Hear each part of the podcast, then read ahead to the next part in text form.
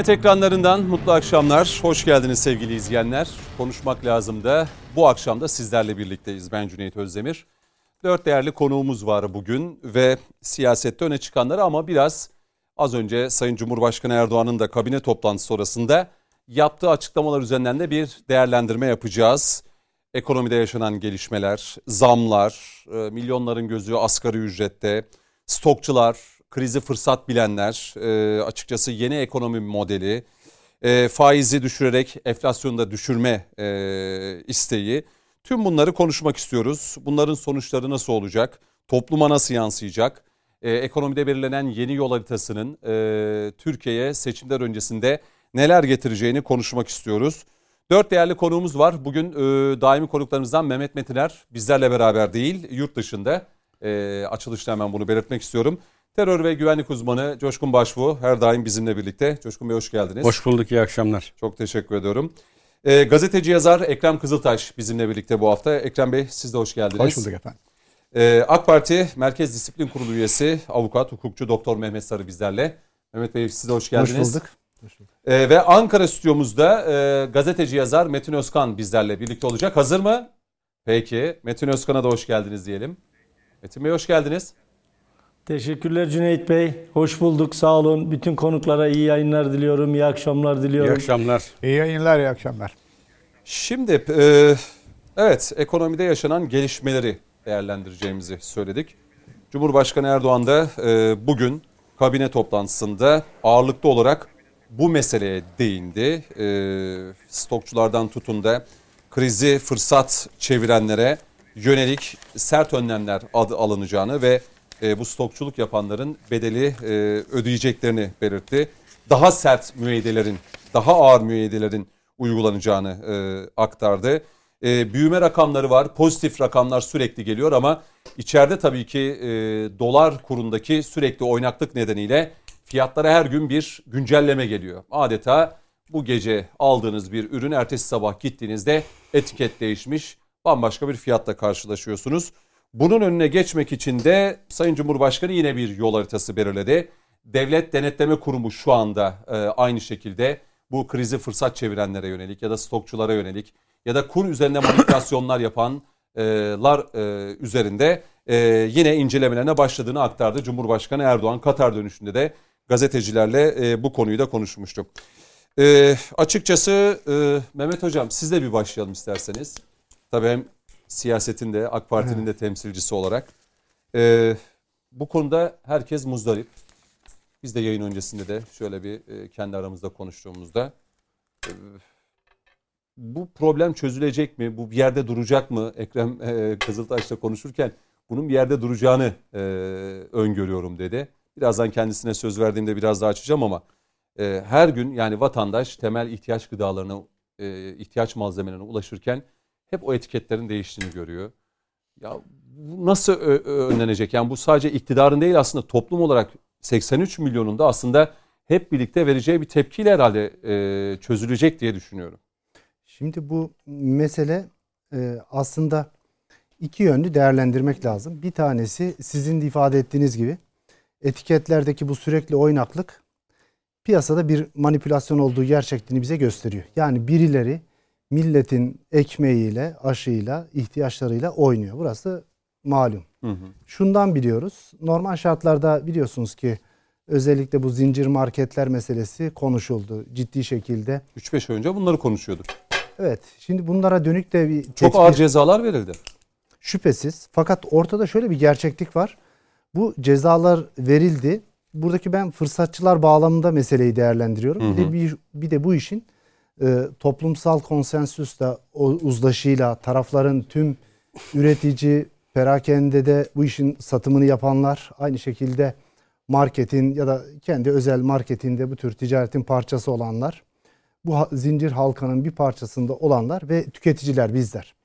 Bu taraf açısından tüm hep beraber bizlere düşen ciddi ödevler var. Ben sadece burada önce bu e, sektörün içerisindeki bunun içerisindeki kötü niyetler üzerinde bazı e, örneklikler vermek ve dolayısıyla buradaki gelişen hadise ifade etmeye çalışacağım. Bir tanesi şu.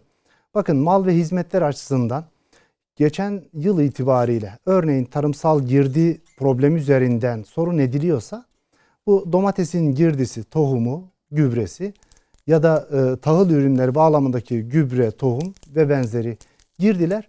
Geçen yılın fiyatlarıyla zaten bunlar e, gereken hasat yapıldıysa yapıldı. Yani girdiler geçmiş dönem itibariyle yapılsa yapıldı. Ha ithal mallar bağlamındaki süreci ayrı tutuyorum. Orayı ayrı konuşalım. Şimdi önümüzde baktığımızda bazı mesela tekel ürünler var. Örneğin Çaykur'un ürünü. Bu fabrikadan çıkışı tüm Türkiye açısından aynı fiyatla çıkar. Fakat İstanbul'daki birbirine komşu marketler açısından 36 lira, 40 lira, 47 lira fiyat görüyor. Demek ki hı hı. ortada fabrikadan çıkışı aynı olduğuna göre perakende de sahada ciddi bir problem var. Burada bir fırsatçılık var. Orası kesin. Benzer mahiyette tarım ürünlerinin bazıları arasından mesela tarlada domates Çanakkale'de 1 ila 1,5 lira arasında tarladan çıkıyor. En hasadın ürünün zor olduğu ya da ilk hasatların olduğu dönemlerde maksimum 2,5 liraları görmüş. Ama bir ara biz market raflarında çeşitlilik arz etmekle birlikte pazar 7 lira 8 liradan başlayıp 15 başladı, liraya kadar 20 lira gördüğümüz fiyat aralığı var. Hı hı. Demek ki ortada çok ciddi bir haksız rekabet var. Bu anlamda devletin alacağı tedbirler var. Devlet her şeyden önce biliyorsunuz ki serbest ticaret, biliyorsunuz ki biz ticaretin tekleşmesi, buna dönük olarak tek elden üretilmesi gibi bir şey söz konusu değil. Burada ticaret serbestisi çerçevesinde özellikle bizde sözleşme serbestisi prensibi geçerlidir. Uluslararası bir prensiptir bu. Dolayısıyla mal ve hizmetler üreticiden tüketiciye arz talep dengesi bağlamında bir fiyatlanır. Yani burada problem nedir? Rekabeti bozucu etkiler varsa bunları birileri belli noktalarda malları stoklamak suretiyle buralarda bir serbest piyasadaki rekabeti bozuyorsa işte burada devlet müdahale eder.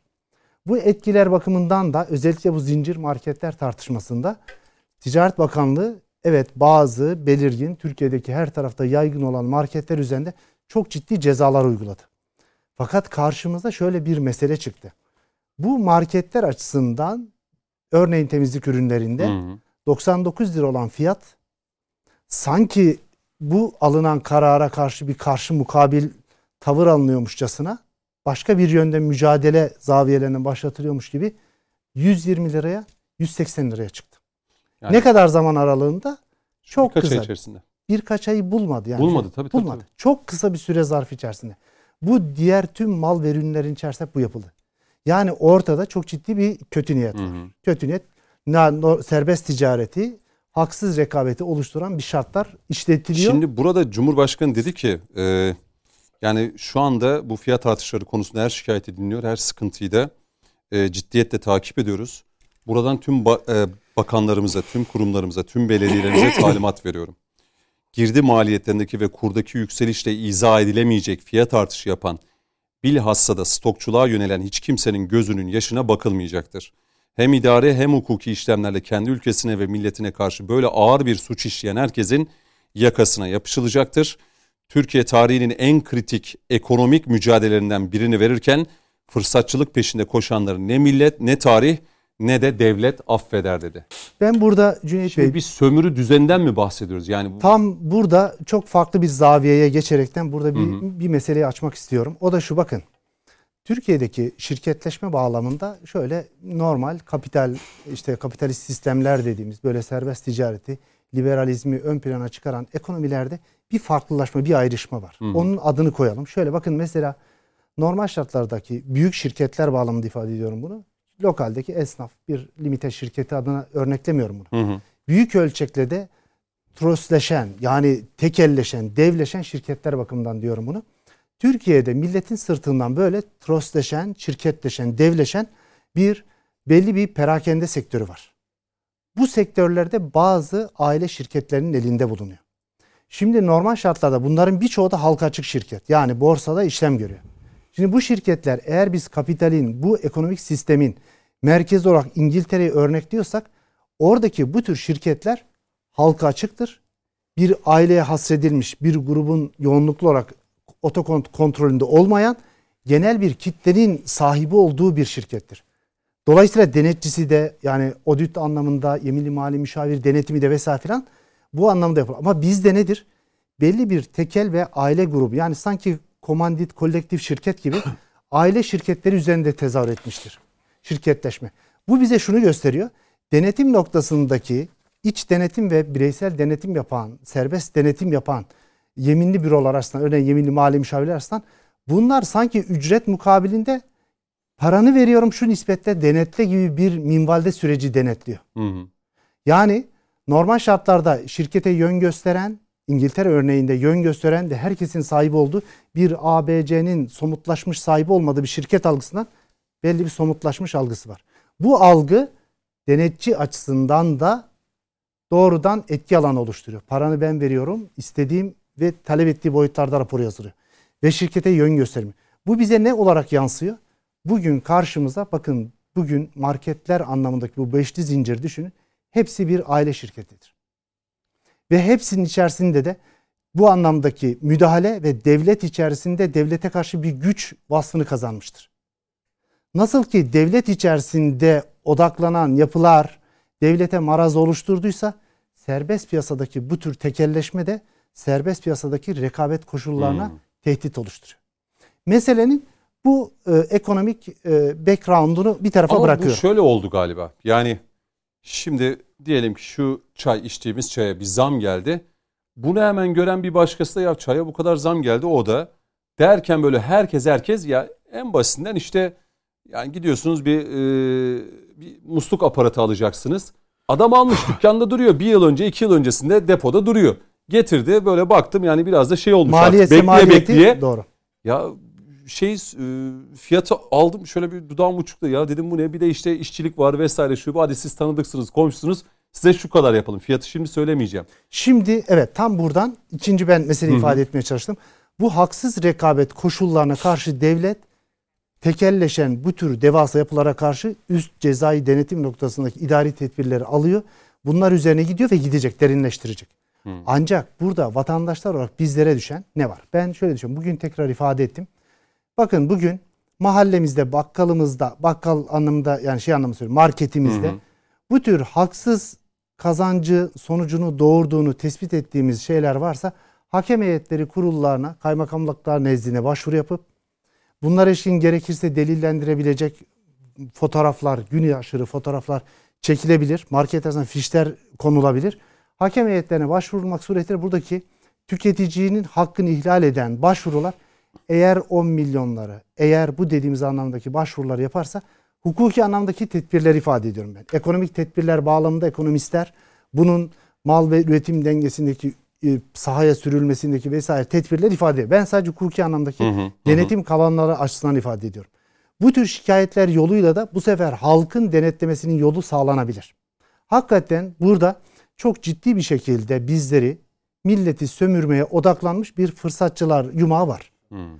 Şimdi bunlara fırsat vermek için idari denetimler elbette ceza hmm. kanundaki hmm. mesele var ama burada 3 aydan işte 2 yıla kadar hapis cezası öngörüyor. E şimdi bugün infaz hükümlerini, yargılama sistematiğini düşünürsek bunun bir müeyyide alanı olmadığı hmm. açıkça ortada. Şimdi Demek biz bunları toplumsal... bir yandan konuşurken mesela şeyde de bazı şeyleri de görüyoruz. Şimdi üretici firmalarda da e, bu yönde ciddi. Hem gramajlar düşüyor hem fiyatlar iki katına artırılıyor. Bazı market zincirleri diyor ki bu süreçte bu haksız yere e, uygulanan zamlar nedeniyle şu firmanın ürünlerini satmıyoruz diyen e, market zincirleri de var. Ben bunları Şüphesiz, denk geliyorum şu anda görüyorum. Bak, şu an mesela e, Cüneyt Şimdi Bey... vatandaş ne yapmalı mesela? Şöyle bir şey diyelim mi? Mesela bir hafta boyunca günün belki gün içerisinde e, özellikle evde olan ev hanımları markete gitmeyi çok severler. İşte sabah okula bırakırken çocuğu, öğlen dönerken işte alırken mutlaka çocuk da der anne markete girelim falan vesaire. En az günde 3-4 defa bu markete girilir. Temel ihtiyaçlardan tutun da bazı şeyler alınır. İşte çocuktan istekleri vardır. Temel ihtiyaçların haricinde bir 10 günlük şöyle bir ne diyelim bir boykot kararı alsak. Yani bu tür haksız yani satılmayan rekabeti... ve rafta kalan mal, ürün bir hafta 10 gün alınmadığı zaman orada kalacak. Şüphesiz. Ekrem yani bu, birazdan döneceğim. Kısa yani böyle bir şey yapılabilir mi mesela? Tüketilmesi gereken ürünler bakımından bu tür şeyler çok etkili sonuç doğurabilir. Yani burada vatandaşımızın da elbette bu tür kötü niyetli hareketlere karşı gereğini yapması hı hı. lazım. Devlet olarak buna gerekli tedbirler alınıyor ve derinleştirmesi lazım. Belki de önemli bir unsur bu e, zincirin içerisindeki üreticiden hı hı. gelen bu zincirin içerisindeki tüm kitlelerle bir yakın istişare toplantıları yapılması lazım. Eğer buradaki yaşanan halkın alım gücü açısından ortaya çıkan problemler yarın eğer sistemi kilitlerse en büyük zararı bizim bu aracı marketlerimiz görecek. Çünkü biz hiçbir şirketimizin batmasını, felaketini istemeyiz. Ama bu tür istişare toplantılarıyla bu kötü niyetli girişimlerin ila nihaya dönüp dolaşıp elbette bu bunları vuracağını. Bakın Peki. bugün mesela Dönüp sahada dolaşıp onları vuracağını düşünüyorum. şüphesiz yani Tamam. çünkü bu kötü niyetler açısından söylüyorum. Bu konuyu Ancak- konuşacağız. Ancak Devam üretim, edeceğiz. Evet, üretim zinciri açısından ortaya çıkan mesela ithalattan kaynaklı bazı ara mamuller vesaire filan sorunları var. Bunlara ilişkin olarak da gerçekten çeşitli e, temasların yapıldığını biliyorum. Yani sektörler bağlamında da temaslar yapılıyor. Burada ortak bir akıl hareket etmeliyiz. Eğer devlete karşı, millete karşı böyle cepheleşecek bir suistimalin parçası olursak burada herkes kaybedecek. O bu bir siyasi anlamda bir sonuç doğurmasının ötesinde toplumsal bir sonuç doğuracak. Şimdi İş sahipleri açısından sonuç doğuracak. Buna fırsat verilmemesi lazım. Peki. Ben ümit ediyorum bunu da aşacağız. Çünkü bunlar uluslararası bir denklemin tetiklediği pandeminin günüşün konuşan, oluşan atmosferinden de fırsatçılarla birlikte bugüne evrilen bir Şimdi durum olduğu serbest gerçekliği var. ekonomi diyoruz. Serbest ekonomi piyasası diyoruz. Bir Ankara'ya döneyim sonra Ekrem Kızıltaş'la e, biz yayın başlamadan önce bir şeyler konuştuk. Belki yayında da konuşma fırsatı bulalım. Konuşalım değil mi Ekrem? Bey? tabii ki. Tamam. Ee, Sayın Cumhurbaşkanı Metin Özkan şunu da söyledi. Yani bu serbest ekonomi. Şimdi diyor ki ya ben bu malı 70 bin lirada satarım, 100 bin lirada satarım. Serbest ekonomi değil mi kardeşim? İstediğim zam her şeye zam geliyor. Ben de kendi fiyatımı belirliyorum. Almak isteyen olursa olur. Ki alıcısı da oluyor. Yani çok işin ilginç tarafı da alıcısı da var. Yani otomobilden tutun da pek çok şeye kadar. Sayın Cumhurbaşkanı şunu söyledi. Serbest piyasa ekonomisi kuralsızlık, başıboşluk, vicdansızlık, insafsızlık ve ahlaksızlık demek değildir. Tam tersine bu sistem piyasa kuralları içinde hareket etmeyenlere kati surette izin verilmemesini gerektirir. Dünyanın her yerinde de serbest piyasa ekonomisi bu şekilde işler, işletilir. Hükümet olarak aşırı fiyat yükselterek ve stokçuluk yaparak piyasayı zehirleyenlere karşı sonuna kadar da mücadele edeceğiz. Diyeyim ve buradan pası size atayım Metin Özkan. Buyurun. Şimdi sevgili Cüneyt, Sayın Cumhurbaşkanı'nın söylediği her şeyin altına imza atıyorum. Eksik bıraktığı bir yeri daha söyleyeyim. Evet serbest piyasa tamam normal. Buna kimsenin karşı çıktığı yok. Ama serbest piyasa ekonomisi soyguncu bir düzene evriliyorsa e kusura bakmayın devlet de devletliğini, hükümet de hükümetliğini, devletin kurumları da devletin ciddiyetini gösterir. Yani bir soygun düzeninin serbest piyasa var diye bir soygun düzeninin oluşmasına müsaade etmek e, doğru olmaz. Yani böyle bir şeyi zaten e, vatandaşların şikayet üzerine devletten vatandaşın böyle bir beklentisi vardır. Müdahale et diye bekler. Yani e, biz soyuluyoruz devlet izliyor der o zaman. Yani devlet izlesin mi bu soygun düzenini? Serbest piyasa tamam. Yani bir de bu serbest piyasa dediğinizin bir çıta aralığı olmalı. Yani 3 liraya aldığınız bir malı 3,5'a satarken bunu biri 3,5'a, biri 4'e, biri 4,5'a, biri 5'e, biri 5,5'a satıyorsa burada dersiniz ki bir dakika arkadaş ne oluyor ya? Yani üçlük 3 lira ederi olan malı 3,5'a satan da kazanıyor. 5,5'a 6,5'a satan da kazanıyor. Yani kar ediyorsun. O zaman 3,5 3'e alıp bu malın değeri 3 ise 3,5'a satan zarar mı ediyor? Hayır. Daha az kar ediyor belki diğerine göre ama en azından adına isterseniz fırsatçılık, isterseniz stokçuluk, isterseniz kara borsacılık ne derseniz deyin bunun e, ne kulağa hoş geldiğini ne toplum tarafından da hoş karşılanmadığını biliyoruz. Yani o yüzden e, burada bu işi yapan mutlaka birileri var. Bizim buradaki hedefimiz e, küçük esnaf, bakkal ya da işini doğru dürüst yapan, ahlaklı yapan insanlar filan değil. Burada bir bu tartışma hep başladığında bazen çok muhalif seslerle de bazı ekranlarda karşı karşıya geliyoruz.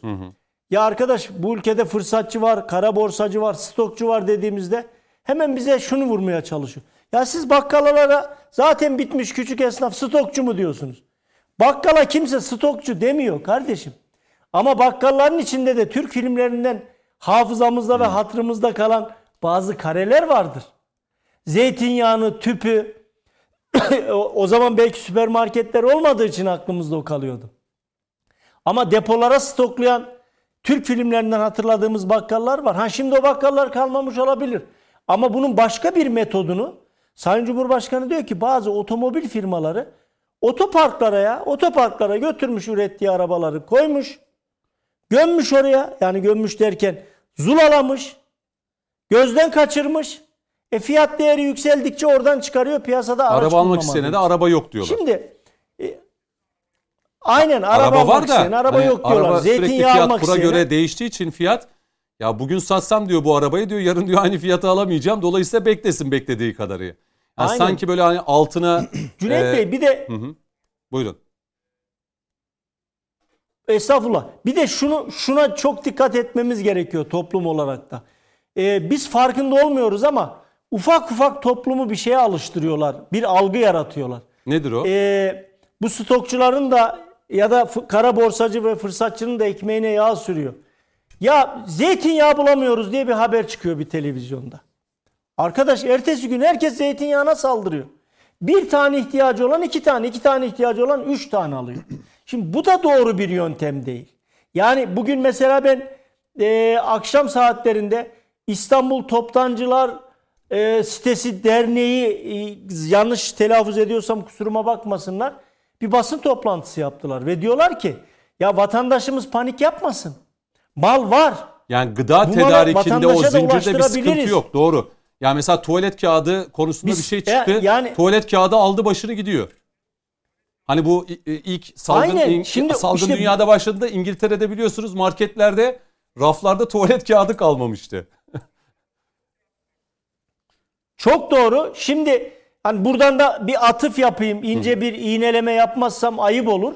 Ee, çünkü e, bu Covid-19'un başladığı, salgının başladığı ilk günlerde maske yok diyenler Ya. Hı. e, ne kadar maske stokladığını biliyoruz. Ya da aşı yok diyenlerin şimdi aşı karşıtı olup aşı sırası geldiği halde aşı olmadıklarını biliyoruz.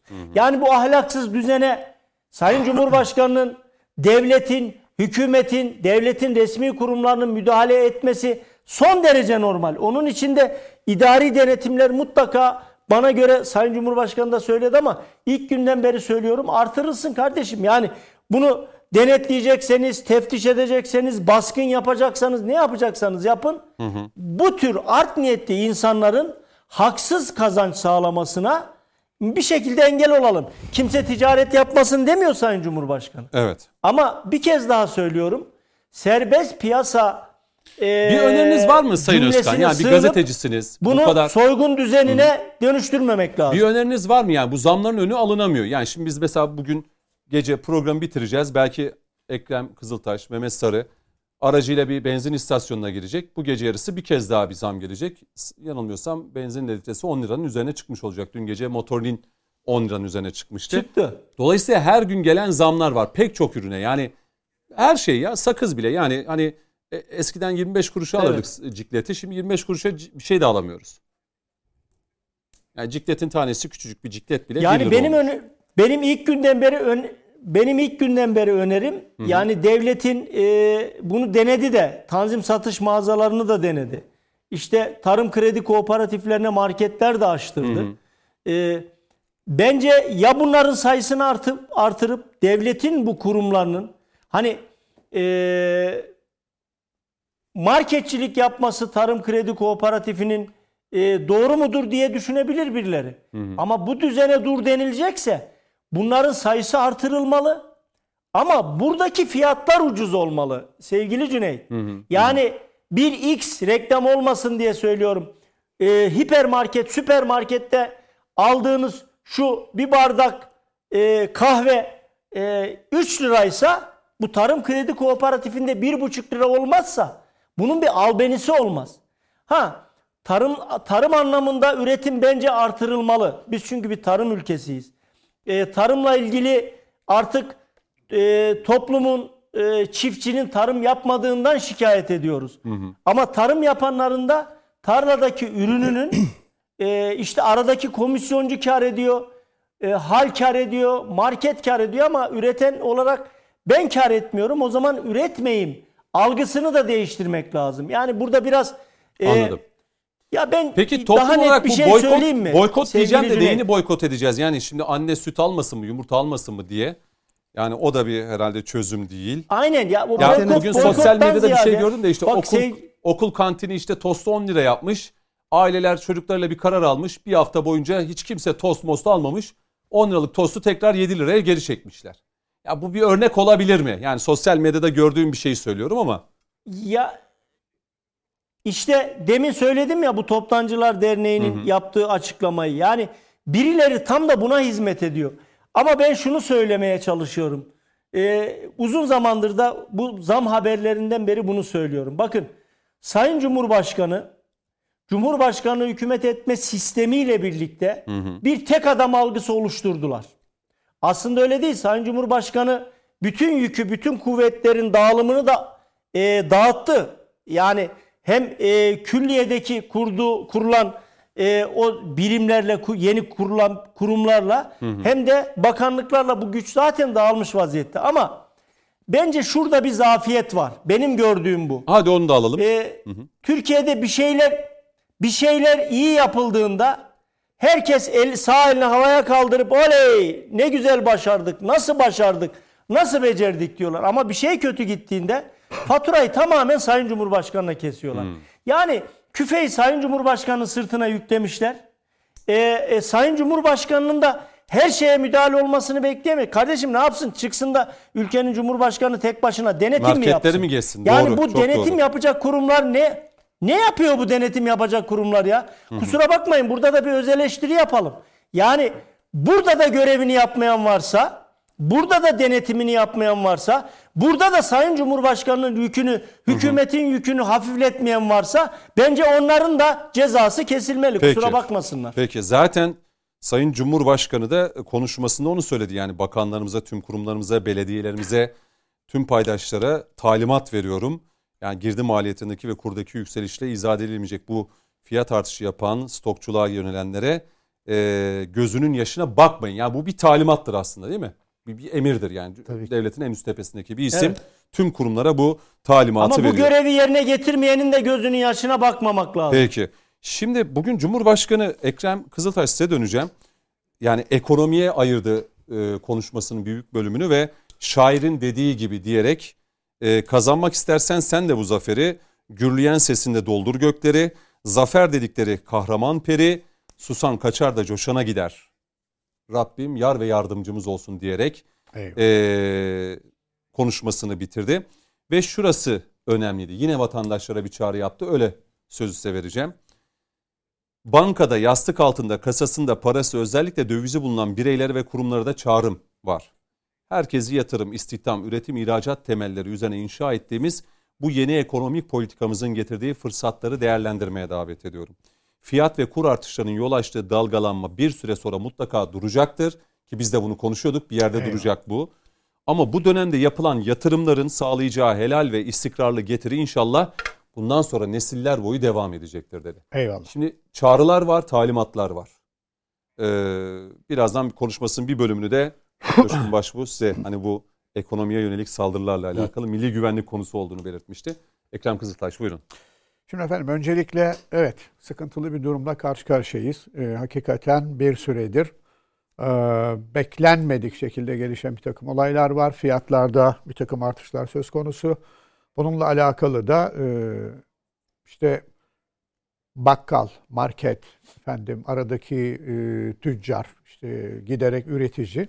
Baktığımızda tuhaf bir yapı var. Mesela işte Mersin'de e, üreticide 50 kuruş olan ve dalda kalan limon bakkala markete geldiğinde 5 lira 6 lira olabiliyor falan. Bunun bir tecarik zinciri ile alakalı problemi var.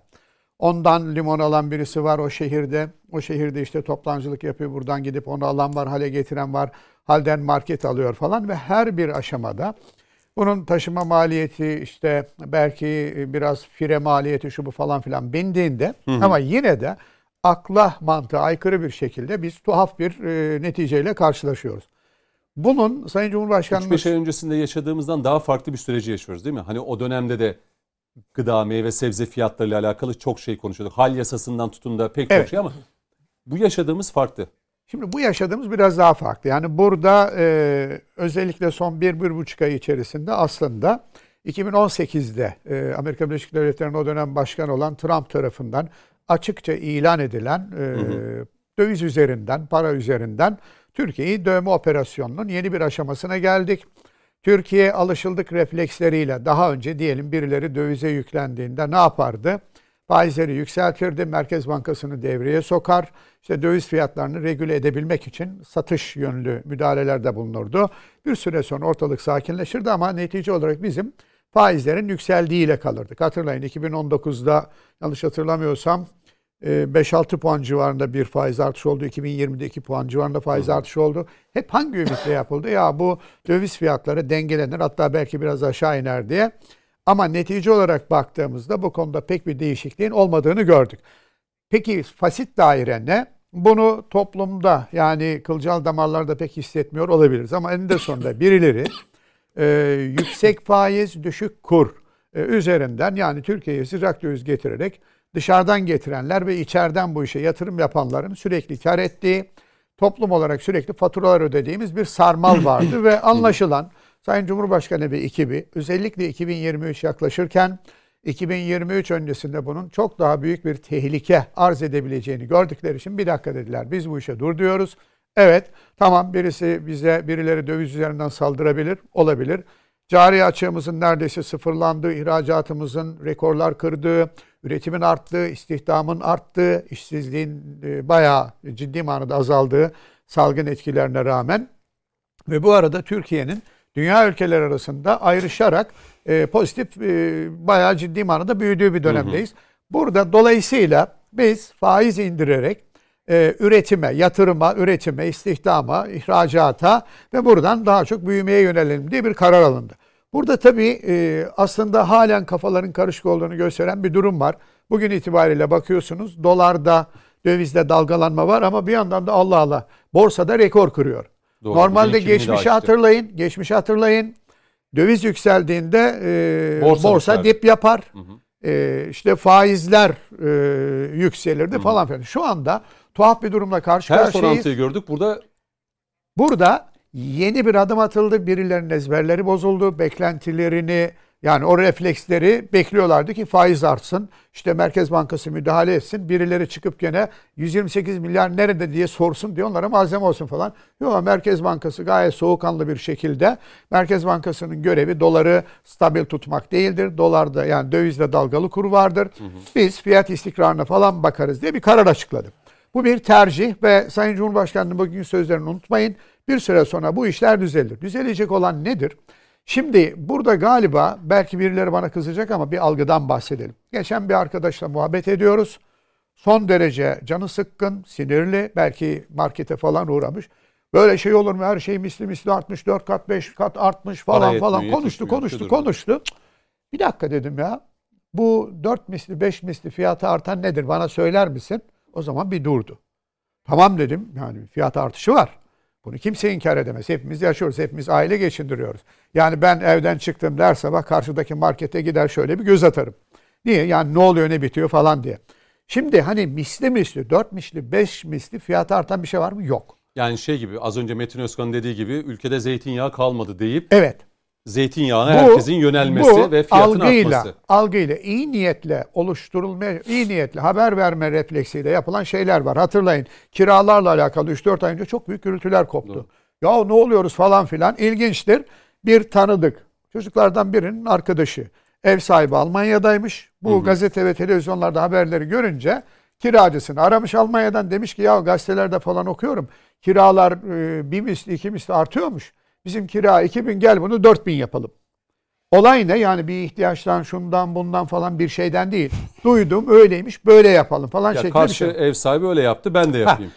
Şimdi bu işin birinci tarafı. ikinci tarafı şu. Ben Bağcılar'da oturuyorum. Hı hı. Bildiğim bir müessese vardı. Ee, bir şekilde uğrardım oraya. Salgın başladıktan bir süre sonra orası kapandı. Sordum hayırdır? 50 metre aşağı taşındı. Sordum hayırdır ne oldu? Ya dedi ev sahibi ya da dükkan sahibi 7 bin lira kira veriyorduk. Kirayı 15 bine çıkarmak istedi. Biz de yani yaptığımız iş bunu kaldırmaz kusura bakma deyip buraya geçtik dedi. Bakın e, iki senedir o 15 bin liraya orayı kiralamaya kalktı. Boş mu? Boş duruyor. Hmm. Şimdi ne oluyor? Efendim kiralar şöyle arttı arttı şunu diyorlar. Bu eyvallah. Peki her malın bir alıcısı vardır ama Doğru. eninde sonunda bir nedret varsa sıkıntı olduğunda mecburen yani başını sokacak bir ev bulmak için kiraları yüksek falan filan da olsa tutarsın. Ama eninde sonunda bu iş normal serbest piyasa kurallarıyla yürüyecek hale geldiğinde diyelim ki bir evin kirası 2000 liraysa raiç bedel olarak sen onu 2,5 dediğinde e, orası tutulmayabilir. Ha bu nedretle alakalı. Salgının getirdiği bir takım sıkıntılar oldu. Mesela yayından önce araba konusunu konuştuk. Evet. İkinci el araba birinci yok. Yani Niye? 20 Üretim yaşında araba 100 150 Bir. bin lira para isteniyor. üretim üretim şu anda sıkıntılı. Çip eksikliği, magnezyum eksikliği bir şeyler falan filan. Lojistikte taşımada problem var. Ee, bir de ne var? Salgın başladı. Toplu ulaşımı pek kullanmak istemiyoruz. Herkes araba aldı. On binlerce ikinci el arabanın adeta e, birbiriyle yarışıp sürekli fiyat düşürdüğü bir piyasadan biz şimdi ilanlara baktığımızda neredeyse Hepsinde araba bunu bulamaz bir görüyoruz. Ekrem Kızıltaş. Her şeyde var. Ne olacak yani bu iş nerede Bu işin- sonlanacak? Bakın bu işin nerede so- e, sonlanacak? Bu işin varacağı nokta şu. Otomobil firmaları magnezyum ve çip falan filan problemi kalkıp normal üretime geçtikleri Sadece otomobil anda, demiyorum. Temel gıdadan tutun örnek. meyvesi. ha. Tabii ki tabii. ki. Örnek. Yaptıktan sonra adam yılda atıyorum 1 milyon üretiyorsa tekrar 1 milyon üretmeye veya da 1 milyon 100 bin üretmeye ve satmaya çalışacak. O zaman yoğunluk oluştuğunda, topla üretim arttığında herkes üreteceği için rekabet başlayacak. Ve rekabet başladığında kardeşim benim arabam 1 milyonu gördü. Ben artık bunu 900'e vermem diye. "İyi, Sen bilirsin diyecek öbürü. Alternatif arabaya yönelecek. Ya da o da aynı tokluktaysa başka arabaya yönelecek. Ve rekabet başladığında da neler yaşanacağını hepimiz aşağı yukarı biliyoruz. Bakın bu iş kısa vadeli bir iş değil, uzun vadeli bir iş. Hatırlayın işte 70'lerde, 80'lerde büyük motorlu arabalar modaydı. Niye? Petrol nispeten ucuzdu. Petrolün e, varil fiyatını hatırlayın 70'lerde Türkiye'de de 2,5 öyleydi. 6 dolardı. ve 8 silindirli araçlar. İki değil buçuk mi? dolardı. İki buçuk dolardı petrolün varili. Yani işte git benzini aldım. Sudan ucuz gibiydi. Bugünle karşılaştırırsa. Ama ne oldu işte 70 krizi falan ardından 8, 17, 25, 30 ve biz, biz bir ara 2000'li yıllarda hatırlayın 150 dolarları gördük petrolde. Bugün 70 dolar civarında yürüyor. Yani tuhaf bir şey, tuhaf bir gelişme var. Ne oldu şimdi? Ee, adam Türkiye'ye satmak için Amerika'da 2000 motor yapsa da atıyorum Türkiye'ye 1600 motor falan üretmeye başladılar. Bir noktada. Avrupa şunu yapıyordu ki Avrupa kendi de küçük motorla şu anda da akaryakıt artık, artık ciddi önem kazandığı için artık 1600 motor 2000 motorla aldığı gücü 1000 cc'lik motorla almaya başladı. Olay ne? Mümkün olduğu kadar ekonomik, mümkün olduğu kadar olabildiğince fiyatı düşük arabasa. Şu anda salgının getirdiği bir nedret dönemi var. Yani bir herhalde atıyorum salgın öncesi gazetelerde satılık araba ilanlarını internette ve gazetelerde baksaydınız e, mübalağalı söyleyeceğim ama belki milyon araba var. Şu anda baktığınızda hepi topu 10 bin araba bulamıyorsunuz. Neden? Kimse satmak istemiyor. Ha, satacaksa da uçuk fiyata, fiyata satmak istiyor. Örnek biraz önce konuştuk seninle. 2019 Mayıs'ında e, ne kadardı? 33 bin liraya diyelim bir alışverişe şahit oldum ben. O araba şu anda 100 binin üzerinde. Bir dakika ne oldu? Bir şey olmadı. Sadece yok. O zaman 33 bine satıldığında benzer 10 bin tane araba vardı belki. Oradan adam gidiyordu 33 gördüğünü 32 800 oradan alıyordu falan. Şimdi gelelim genel piyasayla alakalı duruma. Şu anda durum vahim evet vahim. Peki bununla alakalı Mehmet Bey biraz önce bir şeyler anlattı Allah razı olsun. Buradaki problemimiz şu. Bizim mevzuatımız insanların bazı şeyleri yapmayacağı Hı hı. kanaati üzerine bina edilmiştir. Dolayısıyla mesela salgın sonrası yaşadığımız şu sıkıntılı durumda birilerinin af buyur alçaklık yapıp stokçuluk yaparak piyasayı hareketlendirip kısa vadede büyük karlar edebileceği e, herhalde pek akla gelmediği için bugün baktığımızda mevzuat bu konuda cevap vermek açısından eksik. Büyük ihtimalle yakında bütün bu tespitlerden hareketle tahmin ediyorum mevzuatta düzenlemeler yapılacaktır. Siz Nedir Mehmet, o? Mehmet Bey'in söylediği gibi hani e, Türkiye'de tekelleşerek devleşen şirketlerin şu anda devlete meydan okuduğunu Tabii. düşünüyor musunuz? Şimdi bakın Tam karşılığı muydu okuyorlar. Yani aslında bu yönde bir davranışları var. Anladım. Eyvallah. Peki. Şimdi bakın Türkiye'de tuhaf bir durum vardır. 2013 gezi olaylarını hatırlayın. Sayın Cumhurbaşkanımız o zaman başbakandı. Kuzey Afrika'dan Türkiye'ye döndüğünde bu hareketlere kalkışanları çapulcular olarak tarif etti. Hatırlıyorsun. Türkiye'nin en zengin isimlerinden birisi o insanların arasına gidip bir A3 kağıda yazdığı çapulcuyum şeklindeki bir şeyle poz verdi. Çok zengin bir isim. Şimdi bakın ben bunu görünce dedim ki vay be. Demek ki bu adamın kontrol ettiği para kendisine ait değil. Neden? Sermaye korkaktır. Sermaye korkar. Devletle kavga edilmez ki. Hükümetle kavga edilmez. Bunu yapıyorsa bu adam bir ona dedi ki git bunu yap. Bunu ona diyen o paranın sahibidir. O paranın sahibidir. Ya ben bunu yaparsam başım derde girer demiştir muhtemelen. Demişlerdir ki para bizim değil mi? Git sen yap ne olursa olsun demişlerdir. Şimdi gelelim bugüne. Bugün ne oluyor? Mesela şu 3 üç, üç harflileri bahsedilen marketlerle alakalı biliyorsunuz bir cezai müeyyide uygulandı. Ama bakın o cezai müeyyide bu marketlerin fiyat hareketleriyle ilgili değildi. Bu marketlerin bir buçuk senedir bir araya gelerek fiyatları beraber belirlediklerine dair emareler bulundu, deliller bulundu, yazışmalar Tabii, bulundu. tabii, tabii. Ha Evet, dediler ki bir dakika Emmoğlu serbest piyasa, serbest piyasada bir şeyi alışına göre satabilir, istediğin gibi satabilirsin. Nasıl olsa bana vergi ödüyorsun. Bu, bu kurumlar eninde sonunda hepsi kayıt kuyudat altında kurumlar. Adam kaça satarsa satsın vergi ödüyor. Çare ne? Kazanmanın yolu, kazanmanın yolu sürümden kazanmak. Yani şu suyu atıyorum ben kardeşim bunu 10 liraya satarım. Sen bilirsin ben de senden almam. Ben giderim bunu 50 kuruşa 70 ya da 1 liraya alırım. Şimdi 10 liraya satmak istediğin suyu 5 sene satamazsın. Ha ama ne yaparsın? Bunu karşıdaki market 1 liraya satıyorsa sen 75 kuruşa satarsan sürümden kazanırsın. Ve kazanç budur aslında. Şu anki durum bu yapının bozulduğu bir durum. Nedir o? Bir dar aralıktayız. Bu dar aralıkta birileri nasıl olsa diyor asgari ücret artacak, memur maaşları artacak, emekli maaşları falan filan artacak. artacak. Dolayısıyla 2022 yıl başından itibaren yapılacak zamları meşhur tabir vardır ya piyasa bunu satın aldı diye. Bunları şimdiden satın alıyorlar. Şimdiden bunu ne diyelim tahkim ediyorlar, yerli yerine konsolide ediyorlar kendileri açısından. Yani asgari Ama ücret bakın belirlendikten sonra bu şey duracak mı? duracak. Ha şunun için duracak. Yani eninde sonunda ihtiyaçları, zaruri ihtiyaçları almak zorundasınız. Doğru. Ama eninde sonunda seçmeci de davranırsınız. Yani diyelim o fırından almam da bu fırından alırım. O marketten almam buradan alırım. Bu zaten bir süre sonra şu e, şu anki gayri tabi hareketlilik. Gayri tabi hareketlilik şu. Az önce konuştuk. Döviz artıyor. Niye? Arkadaş Sayın Cumhurbaşkanı konuşma yapıyor. Hatırlayın, ulusal sesleniş konuşmasında 45 dakika içerisinde döviz %8 arttı. Bir dakika ya Türkiye piyasaları kapalı. Akşam saatleri. Bu nasıl oluyor? Biri demek ki kanırtarak siz ki bana inat faizleri düşürdünüz ben de size döviz üzerinden darbe vuracağım diye adam saldırıyor. Ha bakın e, şu anda dövizde hala tuhaf bir hareketlilik var. Bunun arka planında bu operasyonları yapanlar ciddi şekilde zarar da ediyorlar. Adam bizim paramızla oynarken yani doları işte 9 liradan 13-14 liraya falan çıkarırken o arada yaptığı operasyonlar sırasında ciddi manada zarar da ediyor. Bu zararı sineye çekerek bize zarar veriyor. Neden? Diyor ki ya ben Türkiye'yi ne güzel soyuyordum. Ne güzel sömürüyordum. İçeridekilere de, içerideki uzantılarıma da sömürtüyordum. Sen şimdi anlaşıldı ki tavır değiştirdin, faizleri indireceksin ve giderek yüksek faizden vazgeçip düşük faize doğru ilerleyeceksin.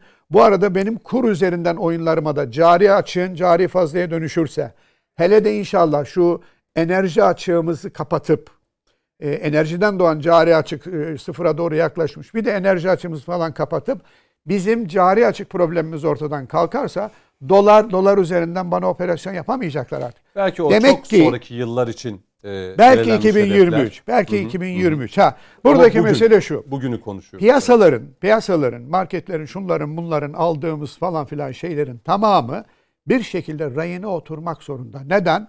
Bugün ben 5'ti, bugün 6 yaptım, yarın 7 yaparım, öbür gün 8 yaparım. Tamam. Kime satacaksın? Kim alacak? Niye alacak? Bu ya böyle şey olur mu? Hayır. Bir Ya alıcısı Türk- var. Serbest Efendim? piyasa, serbest ekonomi. Serbest piyasa ama serbest piyasada diyorum işte ben bu suyu 10 liraya satarım kardeşim. İyi de onun değeri 1 lira. Hadi 125 kuruş, 150 kuruşa anlarım. Ama 10 liraysa kusura bakma almam. Biraz önce bir şey söyledin sen. Hani bir e, boykot yapabilir miyiz? Teknik olarak keşke yapılabilse ama yapılamayacak bir şey. Neden? 84 milyonluk bir ülkede dediğin gibi süt, şu, bu, Tabii canım, ekmek yani. falan falan falan. Dolayısıyla bunu yapamaz. Ama üretime dayalı, üretimle, üretim ve ticaret ve satışa dayalı bir yapı içerisinde her şeyin makul bir düzeyde dengesini bulması gerekir. Peki. Ve bulacaktır. Ne zaman bilmiyorum ama mutlaka bulacak. Mutlaka bulacaktır. Şimdi bir araya gidelim. Dönüşte Coşkun Başbuğ sizle devam edeceğim. Ee, özellikle Sayın Cumhurbaşkanı şunu söyledi.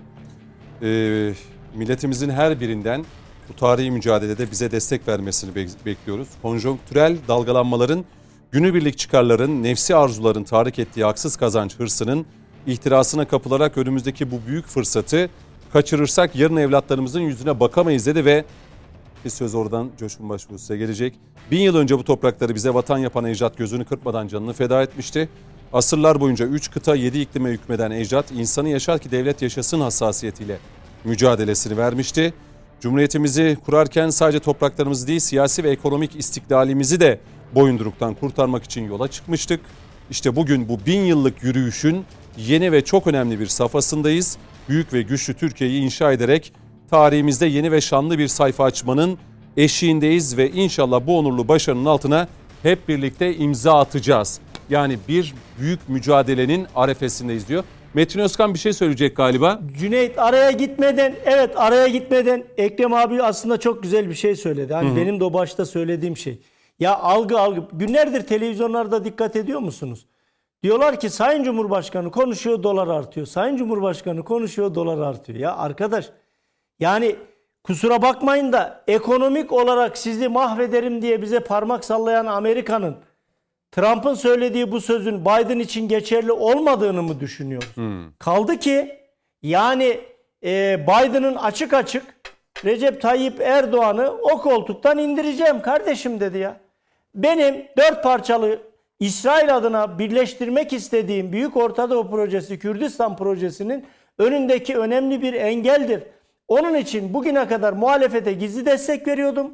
Bugünden sonra açık Aleni, destek açık. vereceğim dedi. Yani Trump'ın bıraktığı yerden Biden bize parmak sallamaya devam etti. Bunu unutmamak lazım. Peki. Bir de bir cümle mesaj okuyayım. Ee, AK Parti Altındağ Belediye Meclis Üyesi Sadık Karayel diyor ki Altındağ Belediye Başkanımız Doçent Doktor Asım Balcı ile birlikte sivil zabıtalarla denetimleri sıklaştırdık ve daha da artırdık. Toplumsal dayanışmaya çağrı yapıyoruz. Bu krizi birlikte aşacağız diye esnafı da bu konuda bilgilendiriyoruz diyor. Aslında bu tür anlatımların tam da benim söylediğim yani Sayın Cumhurbaşkanı'nın bu çağrısına yardımcı olmak lazım. Bu çağrıyı, bunu birlikte aşacağız çağrısını da hep birlikte e, belediyelerin ve bakanlıkların Doğru. üstlenmesi gerekir Kurumların yani Sayın Cumhurbaşkanı yalnız bırakılmamalı. Talimatı var. Ee, bu konuda herkese bir görev düşüyor. Biz basın mensuplarına, siz yorumculara, hukukçulara, herkese, gazetecilere e, birer görev düşüyor bence. Bir ara diyelim dönüşte Coşkun Başbuğ'la konuşmak lazıma devam edeceğiz.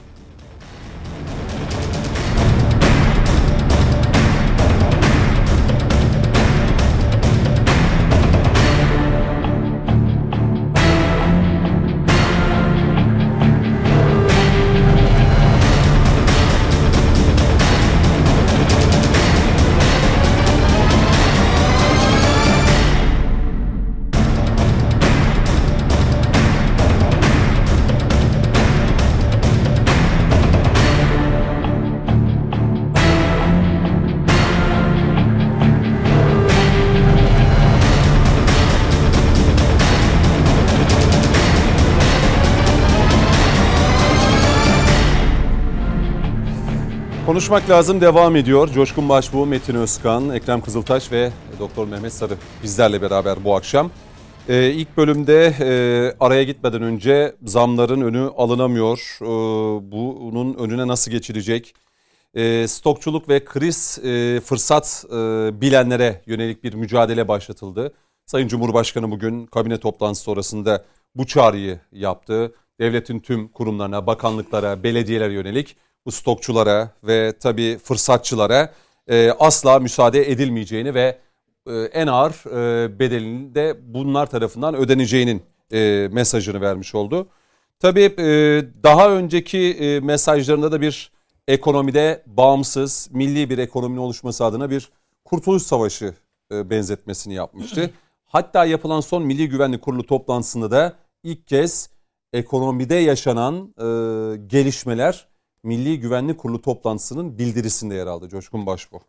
İlk oldu hakikaten. İlk oldu değil mi bu? Tabii. Buradan vereyim size sözü. Ee, aslında o bile anlayana çok anlam e, ifade ediyor. Çünkü mil, adı üstünde Milli Güvenlik Kurulu devletin bekasıyla ilgili, Hı hı. güvenle ilgili kararlar alan, bunu toplumla paylaşan ve buna yönelik tedbirler alan bir kurum.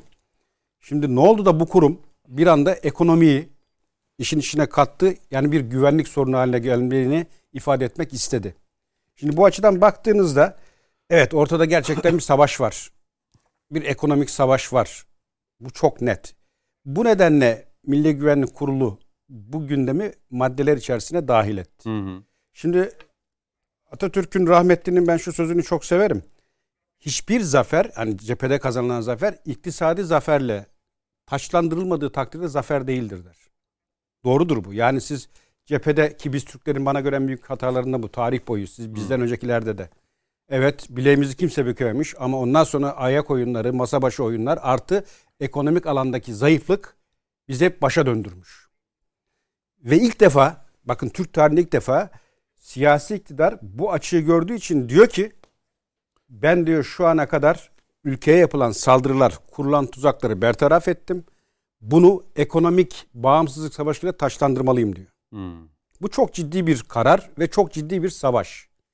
Ve e, bu savaşın şu an canhıraş bir şekilde devam ettiğini bilmekte büyük fayda var. Bakın az önce e, Ekrem Bey de herhalde veya bütün konuklarda da üzerinden fikir oldu. Bu krizi atlatacağız. Ekonomik bir, Bir kriz yerde var. duracak. Yani beklenti o. Bana göre o cümlenin doğrusu bu saldırıyı atlatacağız. Kriz değil yaşanan. Kriz nedir? Piyasa koşullarıyla oluşan bir ekonomik buhrandır. Ben buna kriz derim. Ama şu an ülkenin içine düşmüş olduğu bu ekonomik duruma kriz demek bana göre ilimle ters düşer. Burada doğrudan bir saldırı var. Burada doğrudan bir e, manipülatif ortam var ve birileri bunu körüklüyor. Şimdi ben ekonomik e, konular gerçekten çok tartışılıyor. Kim körüklüyor dendiği zaman da hemen karşı taraf ya da muhalefet şey diyor. Ya hep her şeyde dış güçler dış güçler diye diye. Hatta ya ekonomide yaşanan gelişmeleri bile Milli Güvenlik Kurulu'na aldınız diyerek e, orada da eleştirdi. Niye aldık? Hı. Niye aldık? E, ekonomist değilim ama 3-5 mürekkep yalamışlığımız var. Yaş itibariyle biz de işte borsa, altın, döviz yani bir e, geçim süreci bugüne kadar getirdik. İyi kötü anlarız. Anladığım benim şu. Şu anki oluşan ortamı herhangi bir ekonomist piyasa koşullarıyla, ekonomik verilerle, temellerle taşlandırsın, izah etsin. Ben şapka çıkaracağım. Sorum şu. Her zaman her daim soruyorum. ne oldu da dolar bir gecede 3 liradan 7 liraya çıktı? Cevabını verin ya. Deyin ki şu oldu bu piyasayı böyle etikledi, tetikledi ve dolar ondan dolayı 7'ye geldi. Orayı hazmettik. Sonra bir 9 Sonra 7, 8, 9 derken bir anda 15. Ne oldu da dolar bir anda 15'e çıktı? Bunu bana bir ekonomik veriyle izah edin. Yok. Gerekçe ne? Metin Özkan'ın ifade ettiği gibi Cumhurbaşkanı konuşuyor. Cumhurbaşkanı hiç ağzını açmasa da oyun oynayacaksınız. Cumhurbaşkanı kelime etmese de bu oyun oynanacak. Çünkü oyun bunun üzerine kurulu. Şimdi terör konusunu hep işliyoruz. Ben hep söylerim. Siyasi terör bir terör çeşididir. Askeri şu an bizim operasyonel anlamdaki terörle mücadelemiz bir terör e, şeklidir. Ama ekonomik saldırı da bir terördür. Hatta kültürel saldırı da bir teröre Yani belki ona bir desteklemek anlamında söyleyeyim. Mesela Biden'la Putin görüştü. Biden ne dedi? 2014'te alınan kararları uygulamadık ama bu sefer en ağır şekilde yani ekonomik açıdan Rusya'ya saldıracağız. Yani daha ne desin? İşte e, Biden'ın yine bizle ilgili açıklamalarını hatırlayalım. Muhalefeti destekleyerek ve bir takım yöntemlerle sandığı dizayn edeceğim diyor. Şimdi Biden benim sırtımı sıvazlar mı? Asla. Niye? Benim inandığım değerler var, savunduğum değerler var. Peki Biden hadi şeyi anladık. Muhalefeti desteklemeyi. Diğer yöntemler ne? İşte Trump'ın davul çala çala söylediği ekonomini mahvederim. Bize değil. Rusya'da aynı şeyi söylüyorlar bugün. Ha, dolayısıyla e, birileri parayı silah olarak kullanıyor. Birileri ekonomiyi terör saldırısı olarak bir takım yerlere e, adapte etmek istiyor. O yerlerin başına da biz varız. Bakın Peki bizimle bir dayanabilecek bir şey yani şöyle söyleyeyim dar gelirli ve orta gelirli diyebileceğimiz nüfus Türkiye'nin e, nüfusunun neredeyse %65-70'in hatta 75-80'ini oluşturuyor. Şimdi doğal olarak da buraya bir yansıması var. Şimdi bakın şöyle. Sayın Cumhurbaşkanı söylüyor zaten çok önemli bir mücadelenin arefesindeyiz diyor. Şimdi bakın Önümüzdeki yüzyılı ve bundan sonraki nesilleri de kurtarabilecek o kadar önemli bir tespit ki. e, ben hep söylüyorum 2023 Türkiye'nin önümüzdeki 50 yılının şekillenmesine sebep olacak bir tarihi viraj yapacağımız seçim. Ve herkes bu gözle bakmalı. Bakın e, az önce bir şeyden bahsettim. Hani şükürler olsun güvenlik güçlerinin teröre karşı vermiş olduğu mücadele. Orada güvenlik güçlerine iş düşüyor. Bu ekonomik saldırıda da millete iş düşüyor. Evet biz bunu atlatırız. Hı hı. Biz bu ipi göğüsleriz. Biz nelere e, bertaraf etmedik ki bu belayı savuşturmayalım. Şimdi burada e, hani dövizden az önce 3.5'tan 7'ye Hı hı. dem vurdum. Oradan e, bu bahsettiğimiz küresel yapı bir ders çıkarttı kendine. Niye? Çünkü 3.5'tan 7'ye getirdiği an Türkiye'de her şeyin yerle bir olacağını tahmin etti. Olmadı. Niye? Türk milleti sabırlı, Türk milleti kanaatkar, Türk milleti sağduyulu millet. Hemen doları 7'de sabit tutunca ona göre herkes şeklini pozisyonu belirledi ve bir anda o yangın söndü. Biz onu işte daha da aşağı getirmenin veya işte o aralardaki ekonomiyi rayına oturtturmanın yollarını aradık ve başardık da. Evet. Bugün Bugün oradan çıkarılan dersle oynaklığı sürekli sabit tutmak adına bir kirli, alçakça bir oyun sergileniyor. Peki bu yaşanan olayı muhalefet tabii bir şeye de e, fırsata da hani nasıl diyoruz krizi e, fırsata, Fırsata çevirmek isteyenler var stokçular vesaire. Zaten Fiyatları şu an Türkiye'de 3 fiyat tane grup var. bindirme yapanlar var. Şimdi Türkiye'de muhalefet de bu krizi fırsata çevirip iktidar olacağım düşüncesine girmiş durumda. E, O- Ona öyle akıl verildi. O muhalefetin aklını aşar o iş. Şimdi e, önemli bir yere temas ettin. Şu an bu süreç içerisinde 3 tane grubu görebiliriz. Bir, manipülatörler. İşte az önce hani dövizdeki hareketlilik Hı. ve piyasa koşullarını e, içinden çıkılmaz hale getirmek isteyen dışarıdan güdümlü bir kitle. Yine bunu işteki o siyaseti köpürtmek adına kullanan provokatörler ki bahsettiğim grup bana göre o sınıfa dahil. hı hı. Bir de fırsatçılar. Bakın ben az önce rakamsal örnekler verildi. Yeni yaşadığım olay. Gelmeden iki gün önce e, öğlen yemeğini karşılamak üzere her zaman gittiğim bir çorbacıya girdik. Geçen hafta verdiğim rakam ödediğim bedel 55. Bu hafta ödediğim bedel 75. Çorba Çorbacı mı? İz- İzmir'de. Ha, Bir çorba mı? Bir Hayır mu? iki, iki çorba. Hı. Fiyat bu. Ha. Dedim ki öderken sen dedim bu parayı bir kere al. Ama dedim şunu sorayım. Ne oldu da dedim ne yaptın da o çorba fiyatlarını iş bu noktaya geldi. Hemen klasik işte abi piyasayı görüyorsun dolar molar. Dedim bak hocam bir bizim manevi Ya değerlerimize piyasa göre ön almaya çalıştı dedi Ekrem Kızıltaş. İnanıyor musunuz? Şimdi asgari ücret hala belirlenmedi. Daha rakam açıklanmadı. şu an fırsatçılar çok hakim Hmm. durumda. Yani inanılmaz derecede. Ve aynen dediğim şu. Bak dedim hocam bu hani 5 lira 10 lira buradan fazladan kazanabilirsin. Yalnız dedim bindiğin dalı kestiğinin farkında mısın? Şey de olabilir mi mesela Sayın Cumhurbaşkanı e, son grup toplantısına çıktıktan sonra Katar'a da gitmeden önce yani asgari ücret konusunda yani bu asgari ücret neden önemli? 7-8 milyon asgari ücretle çalışan var. Ailelerin yakınlarını da hesaba kattığımızda aşağı yukarı nüfusun e, 30 Önemli milyonu. bölümü. 30 milyondan fazlası. Önemli bir bölümü. Şimdi burada fevkinde dedi yani çok çok üstünde bir artış yansıyacak e, dedikten sonra da yine baktık yine fiyatlar her yere böyle bir e, zam, ona zam, buna zam, şuna zam. Oyun Sonra onun üzerine kurulu. Bakın oyun onun üzerine kurulu. Çünkü 2023 az kaldı. Bakmayın hani arada da böyle bir yıllık süreç var gibi veya işte bir yılı aşkın ama aslında çok dar bir süreç. Ve karşı şunu çok Ama iyi... söylediğiniz önemli mesela kriz yok diyor.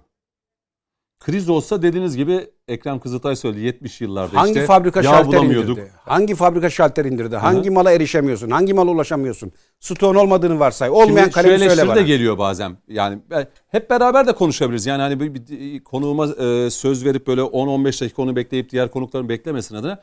Mesela muhalefet diyor ki ya benzin istasyonlarında kuyruk var diyor işte. AK Parti Ben dün yine aldım. 70'li yıllara götürdü diye. Ben dün ya aldım. Şimdi zam gelecek diye insanlar Bey, alım kuyruk- gücü var ki kuyruk- gidiyor. Kuyruk nereden olur? Mesela az önce sen bir haber verdin. Yarın benzine herhalde biraz zam Evet gelecek. bu gece Eyvallah. itibaren. Dolayısıyla gece e, 00'dan itibaren zam geleceği için akşam saatlerinde bunu duyanlar ya şu depoyu alayım 3-5 Yani kuruş karım olur diye 20-30 da düşünüyor. olsa cebinde Bunun kalsın dışında diyor. kuyruğun ne olduğunu, kuyruğun ne olduğunu mesela gidip İngilizlere sorsunlar. Amerika Birleşik Devletleri'ndekiler bazen ya da babalarına, dedelerine sorsunlar. 70'lerin sonunda kuyruk neydi? Hayır şu an Kuyruk- hala var. Bey, Şu an hala var. Hani raflar boş deniyor bu an Avrupa yaşıyor. Halen var. Yani problem şu kuyruk dediğin şey e, yani kuyruğun ne olduğunu bilmek için o dönemleri yaşamak lazım. Sana yağ kuyruğu ya da margarin kuyruğuna girerdin. Allah kerim yani geldi 3 saat, 5 saat, 7 saat tüp gaz kuyruğuna girerdin. Bazen akşama kadar beklerdin gelmezdi. Margarin kuyruğu, sıvı yağ kuyruğu, giderek petrol kuyruğu, petrol istasyonlarında 3-4 gün, 5 gün bekleyen araçlar olurdu. Ben hatırlarım 70'lerin sonunda rahmetli babam memurdu ve akaryakıt dağıtımıyla alakalı bir rol verilmişti kendisine. Ve babam birden e, orduda çok önemli bir adam haline gelmişti. Niye? Akaryakıt fişi veriyor falan. Hı. Şimdi bakın, şimdi e, kriz böyle bir şeydir. Şu anki durum ne? Şu an suni bir şey oluşturmaya çalışıyor birileri. Bunun üzerinden voley vurmaya çalışıyor ama bir şeyi unutuyorlar. Unutulan şey, e, Coşkun Bey'den rol çalmış olmayayım da. Şimdi bakın, herkes muhatabını tartar. Bu o üç harfli büyük market de olsa, 10 bin şubeli market de olsa, karşıdaki ufak tefek market de olsa, 5 şubeli, 7 şubeli market de olsa ve sadece ne bileyim işte rakipsiz bir marka da olsa insan muhatabını tartar. Bugünler bugünler sıkıntılı günler. Ha bu marka, bu marka var ya bu marka. Bu marka o zamanlar bizim canımızı yakmıştı. Kusura bakma abicim almam. Şeyi hatırlayın 28 Şubat dönemini herhalde hepimiz biliyoruz. Ne oldu? Bir takım atraksiyonlar yapıldı. Bazı markalar bazı markalar liste e, şi- e, fişlendi. Doğrudan mesela neredeyse devletin televizyonundan falan yeşil sermaye falan filan diye fişlenen markalar oldu. Ama ne yaşadık? Fişlenmeyen bazı markalar el altından Türk Silahlı Kuvvetleri'ndeki o cuntaya giderek ya bizi de fişleyin. Niye? Satışımız düştü. Ben bunu biliyorum. Satışımız düştü diyen firmalar var. Niye? Millet e, kendisine bunu alma denilene yığıldı, ona yüklendi. Bu arada bazı markaları da herhalde onların falan diye düşünerek onların satışı matışı olmaz. Bu iş uzun vadeli bir iş. Yani bugün 3 gün, 5 gün, 1 ay, 2 ay, 5 ay vurgun vuralım falan niyetiyle hareket edenler. Biraz önce e, reklam arasında Mehmet Bey de söyledi. İşte mesela otobüs firmaları bilmem şunu yapıyor, bunu yapıyor falan filan diyelim. Bir Ama dinleyelim mi onu? bir süre sonra tabii Bir- ki bir süre şurayı? sonra Tabii. Bir süre sonra olay normale bindiğinde rekabet başlıyor. Ben o zaman ne yaparım? Vaktiyle bana en çok af buyur kazık atmaya kalkmış olan adamın suratına bakmam. Burada da gerek marketler gerek şunlar gerek bunlar ve markalar. Bu insan yani insanları e, maşeri şuur dediğimiz şeyin bir zihni vardır. Bugün piyasada bu oyunları oynamaya çalışanların, oynayanların, insanların canını yakanların işler normalleştiği zaman görmezden gelineceği ihtimali bence çok yüksektir.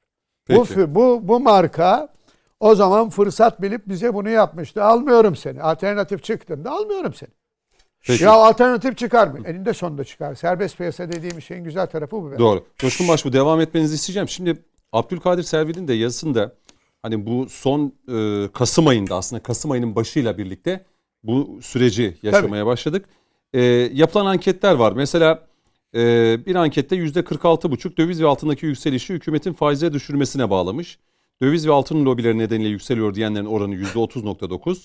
İkinci sırada yer almış. Küresel ekonomik belirsizlik diyenlerin oranı da %22. Araştırmada fiyat artışlarının nedeni de sorulmuş. Hükümetin başarısız politikası diyenlerin oranı %50. Onu %42.6 ile bazı grupların Türkiye üzerine hesapları diyenler takip etmiş. Salgının etkisi diyenlerse %7.4'te kalmış ki aslında salgının Çok etkisinin etkisi çok daha önde olması gerekirken Türkiye'de sorulduğunda vatandaşa bunu üçüncü sıraya almış. Yalnız, Ve Kasım ayının gündemine ilk 5 konu şu. %40.5'te ekonomi, %24.8'de döviz kurundaki artış, %9.4'te zamlar e, ve %3.7 ile faiz indirimi bir de yüzde küsuratla Lütfü Türkkan girmiş araya. Şimdi, Onu da söyleyelim Şimdi yani. şöyle.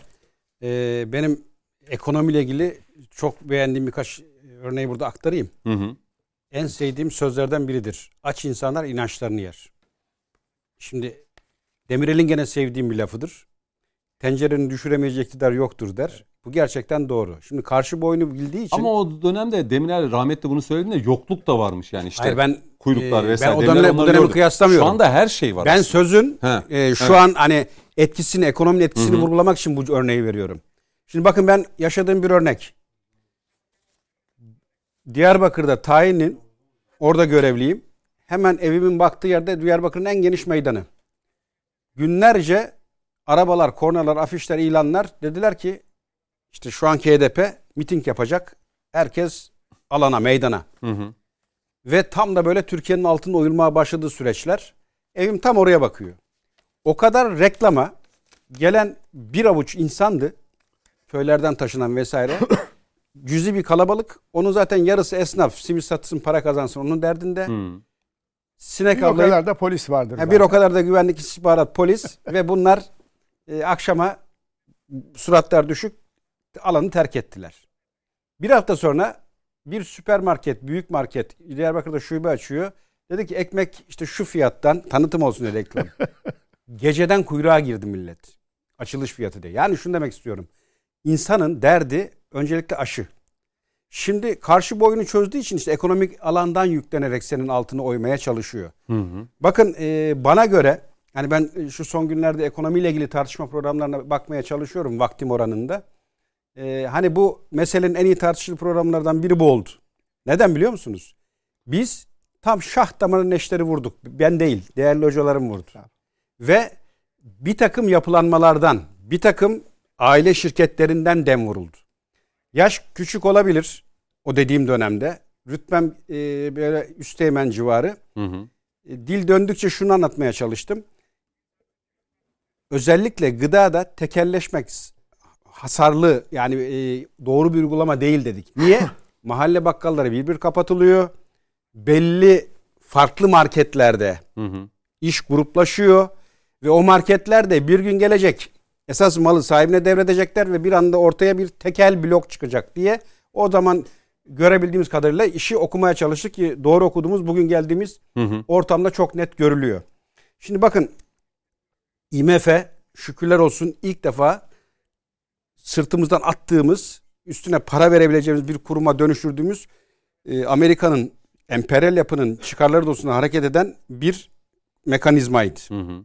IMF bilir misiniz? Türkiye'ye hani o 1 milyar dolar verdiği davullar çaldığımız dönemlerde o parayı al hadi bunu istediğin yere harca diye verdiğini. Asla değil. Bu alanlarda ve şu aile üzerinden, bu şirketler üzerinden bu parayı harcayacaksın deniyordu. Şimdi bana göre esas meselenin okunması gereken hadisesi bu. Türkiye'de bir takım şirketler, bir takım aileler üzerinden masonik dediğimiz yapılanmanın gereği bir takım zamanında yapılanmalara gidildi. Hani Ekrem Bey önemli bir örnek verdi.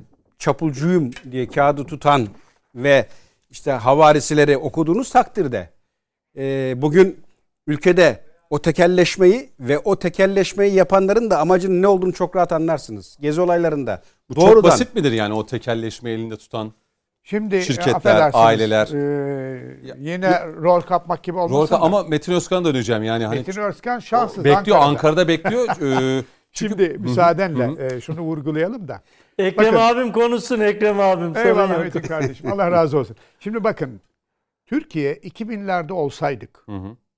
80'lerde, 90'larda olsaydık, hatta 2010'da falan olsaydık, bugünkü durum beni kaygılandırırdı. Canım sen çok mu? Hayır. Yani hepimizi kaygılandırması gereken bir durumdu. Ama bugün itibariyle Türkiye Cumhuriyeti Devleti'nin geldiği aşamaya baktığımızda bakın Sayın Cumhurbaşkanımızın ulusa sesleniş konuşmasını bence hakikaten biraz kaygı duyanlar falan bulup şöyle dikkatlice okumalı. Metni alabilirler Ne dedi? yani Cumhurbaşkanlığının sitesinden o metni Tabii tabii bulabilirler. onu bulabilirler. Hı hı, Bakın orada ne dedi? Biz e, 200 yıldır denenen ama bir türlü başarıya ulaşamayan molleri, modelleri, şunları bunları falan terk ediyoruz. Artık yeni bir yola giriyoruz. Zannetmeyin ki bunu böyle spontan olarak karar vermiş falan değiliz.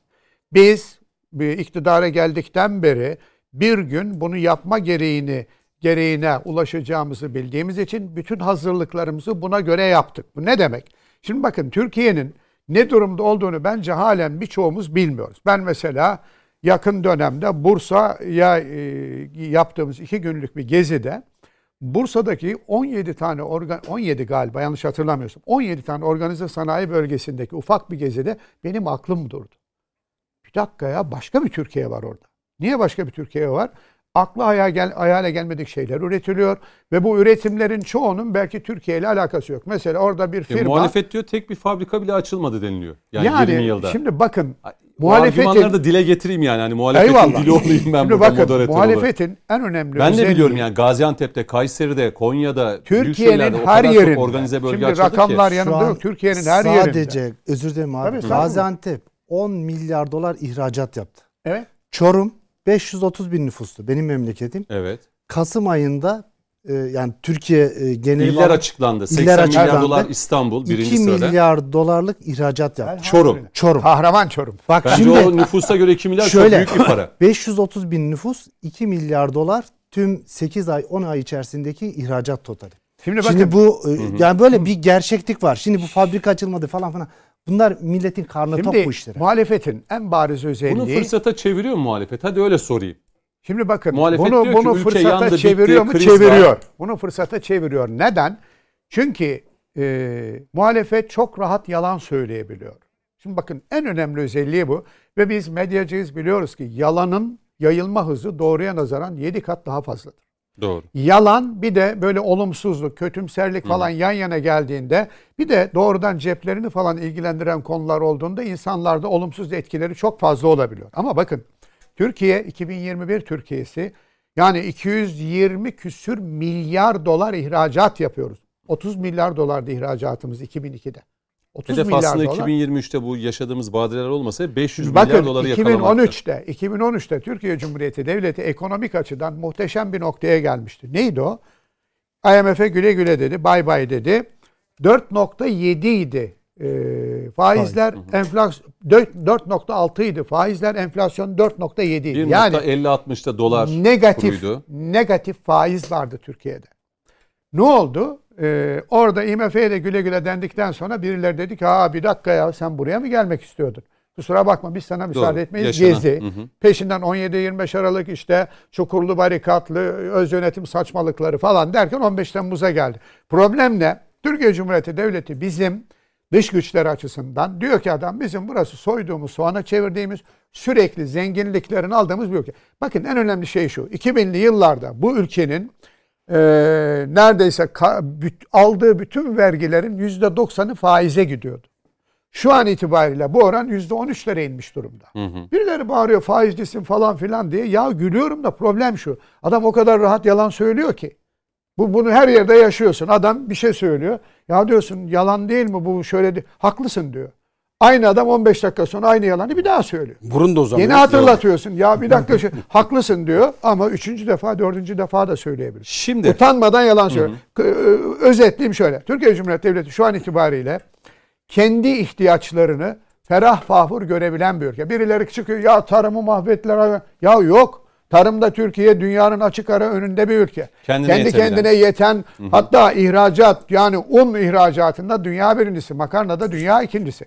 Hayvancılıkta kendi kendine yetemiyor. Efendim niye ithal ediyoruz? Bir dakika birileri et fiyatlarıyla oynadığında devlet baba diyor ki düzelmezsen diyor ihracatı şeyi. ama biraz da o ülkeler arasındaki ilişkiler mesela Sırbistan'la bir ilişkiye giriyoruz. Ticari, ekonomik vesaire. Sırbistan'dan almıyoruz. Yok yok yok örnek veriyorum. Diyor ki bizde mesela şu var diyor, buğday var diyor, et var diyor. Biz bunu satmak istiyoruz. Şimdi şöyle- Türkiye de bizim için bir pazar bu olsun. regülasyon için. Bu, Ya bu engellemek, ortam kotalar, kendiliğinden dedi. oluşan bir ortam değil. Yani dışarıdan suni diye müdahale diye onun için diyoruz. Tabii. Şimdi e, az önce ba- şeyden bahsettik. Hani gıdadan örnek verdik. Rafların boşalması veya doldurulması. Şimdi siz bunu tekelleştirirseniz o bir ailenin ağzına bakarsınız. O bir aile size istediği gibi oynar. Hele ki kuyruk dışarıdaysa. Hele ki dışarıdan talimat alıyorsa. Ki e, az önce Ekrem abi de bahsetti. ol. Ee, az önce Ekrem abi de bahsetti. Şimdi benim mesela eleştirdiğim hususlardan biridir. Tarlada esas işi yükünü çeken çiftçim 2 liraya imal ettiği domates nasıl oluyor da bana 10 liraya geliyor? Evet. Şimdi ticarette bir kar marjı vardır. Hadi %10 herkes o aralı e, 5-6 kademe ilerlesin. Öyle de olmaması lazım ama bu en fazla geleceği rakam o limonun e, 2,5-3 lira. 5 nasıl oluyor? Ha bu olduğu halde e, Ne oluyor? Nasıl oluyor? Nasıl? Nasıl oluyor? İşte dışarıdan bir var o da var Heh. ama hal hani bunu yapanlar yani bu işi manipüle edenler olduğu gibi maalesef içimizde de açgözlüler de var. Evet. Şimdi bak Yani üç insafsız. gruba üç gruba ondan ayırdım. Fırsatçılar, manipülatörler ve provokatörler diye. Şimdi bak burada e, Örnek vereceğim. şurada bakın e, örneği ver şu şey cümleyi tamamladıktan sonra şunu vurgulamakta fayda var. E, geçen hafta hatırlarsan gene buradaydık. Avrupa'daki sistemi vergi denetimlerini konuştuk. Şimdi siz hani stokçu diyorsunuz ya o kanun hemen çıkmalı bana göre.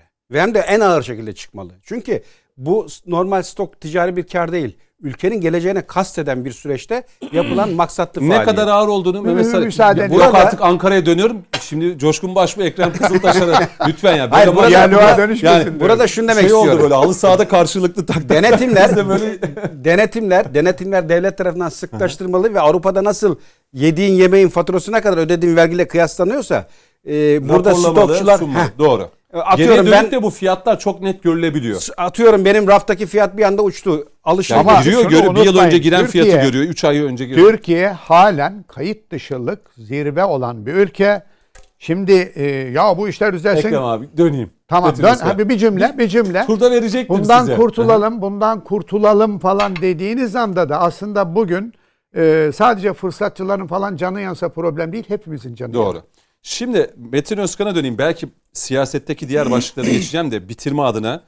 Ee, ya ben de yaşadığım bir örneği yani ben de ev ev kirası yani kiracıyım ben onu söyleyeyim yani evim yok onu söyleyeyim. Allah kurtarsın Heh, İnşallah Allah nasip eder. inşallah. Ya ev sahibine bugün konuştum. Yaşadığı şeyi de ya dedi aramızda konuşuyoruz Cüneyt'ciğim işte biz senden vazgeçemiyoruz. Seni seviyoruz falan diye böyle konuşurken eee, ya öğrenciler işte apartmanında bulunan bir daireyi boşaltıp da işte ya şunları çıkar biz sana 4 bin lira verelim işte biz gelelim oturup deyip ya diyor ben bunu yapamam diyor. Bu vicdansızlığı bu çocukların bu genç öğrenci çocukların e, vebalini boynuma alamam. Yani vicdanlı insanlar da var, vicdansız insanlar da var. Yani o öğrencilerden belki 2000 lira alıyor ama bir başkası gelip diyor ki ya bu- bunu emlakçılar da yapıyor açıkçası emlakçılar da. Yani bulunan bölgede diyor ben ki az önce kiraya verecek, kiraya verecek diyor ki ya ben e, evimi diyor kiraya vermek istiyorum 2000 lira. Emlakçı da diyor ki ya biz bunu 2000 lira vermeyelim. Niye? Ya bölgede burada 5-6 bin liradan aşağı değil. Biz böyle yaparsak olmaz. Biz bunu 8-9 bin lira deyip e, fiyatı daha da yükseltmeye çalışanlar var. Metin Özkan nasıl bu işi çözeceğiz diye sorayım. Belki Mehmet Sarı'dan da bu turda görüşlerini alacağım.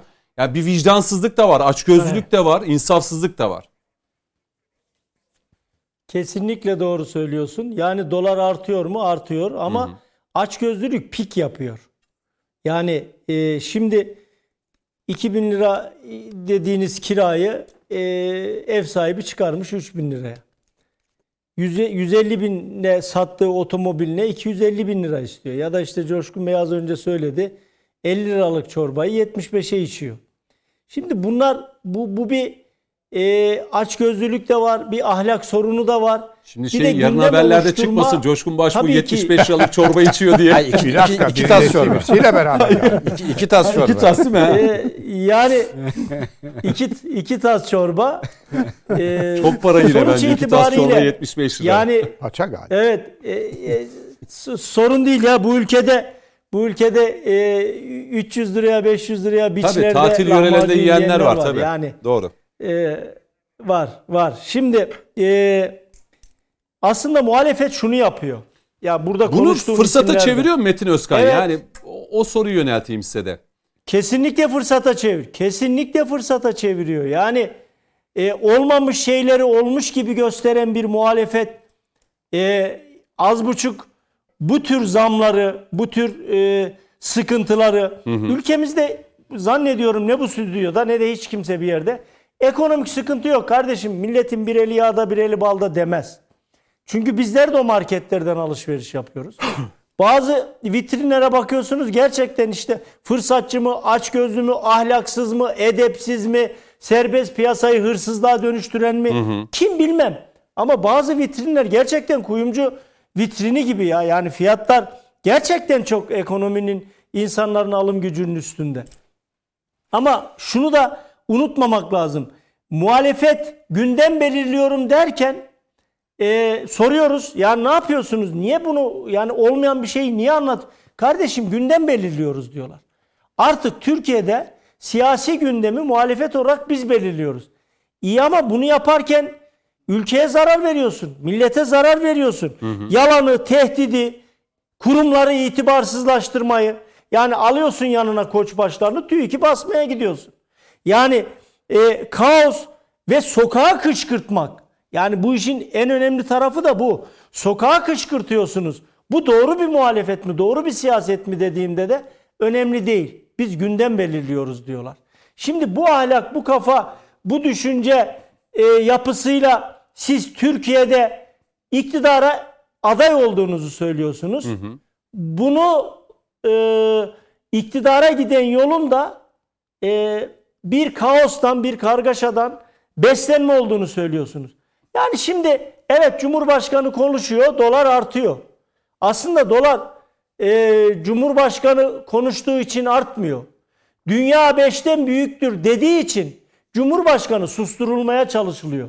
Bakın 15 Temmuz'da o Meseleyi böyle görmeyenler var ve maalesef bütün te- meseleyi böyle görmeyip sosyal medyada yani dünyadan bir haber, ülkeden bir haber. İşte ya Başkan Erdoğan sussun ya bak dolar işte 5 liraya yarın düşer diye tweet atan ya Evet. akademisyenler, profesörler de gördüm.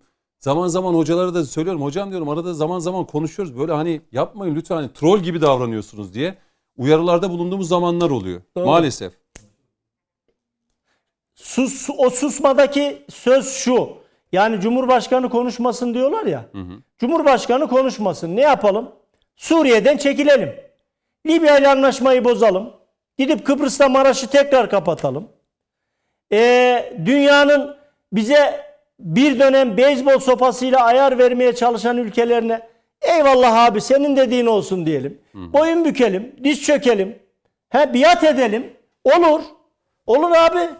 Bu dediklerini yapalım. Böyle bir cumhurbaşkanı bulun getirin. Ama Türkiye'yi nereye götürürsünüz? Şimdi, Ya şimdi Metin bunları Özkan bunu söyleyince dün bir viral bir ilgili video vardı. konuştuğunuz için Dün bir viral video vardı. Bosna Hersekli çok önemli bir sinema Ha, evet. aktristi. Ya Evet, diyor çok- ki biz bunları izliyoruz diyor. İşte Erdoğan sussun, gitsin, istemiyoruz vesaire diye. Ya diyor tamam diyor öyle mi düşünüyorsunuz? O zaman diyor biz hemen alırız diyor. biz hemen alırız diyor. Siz, Aynen. sizin Şimdi- görmediklerinizi biz görüyoruz diyor. Biz hemen alırız diyor. Yani Erdoğan gitsin diyenlere sesleniyor. Aynen. Aynen yani söylemeye çalıştığım şu.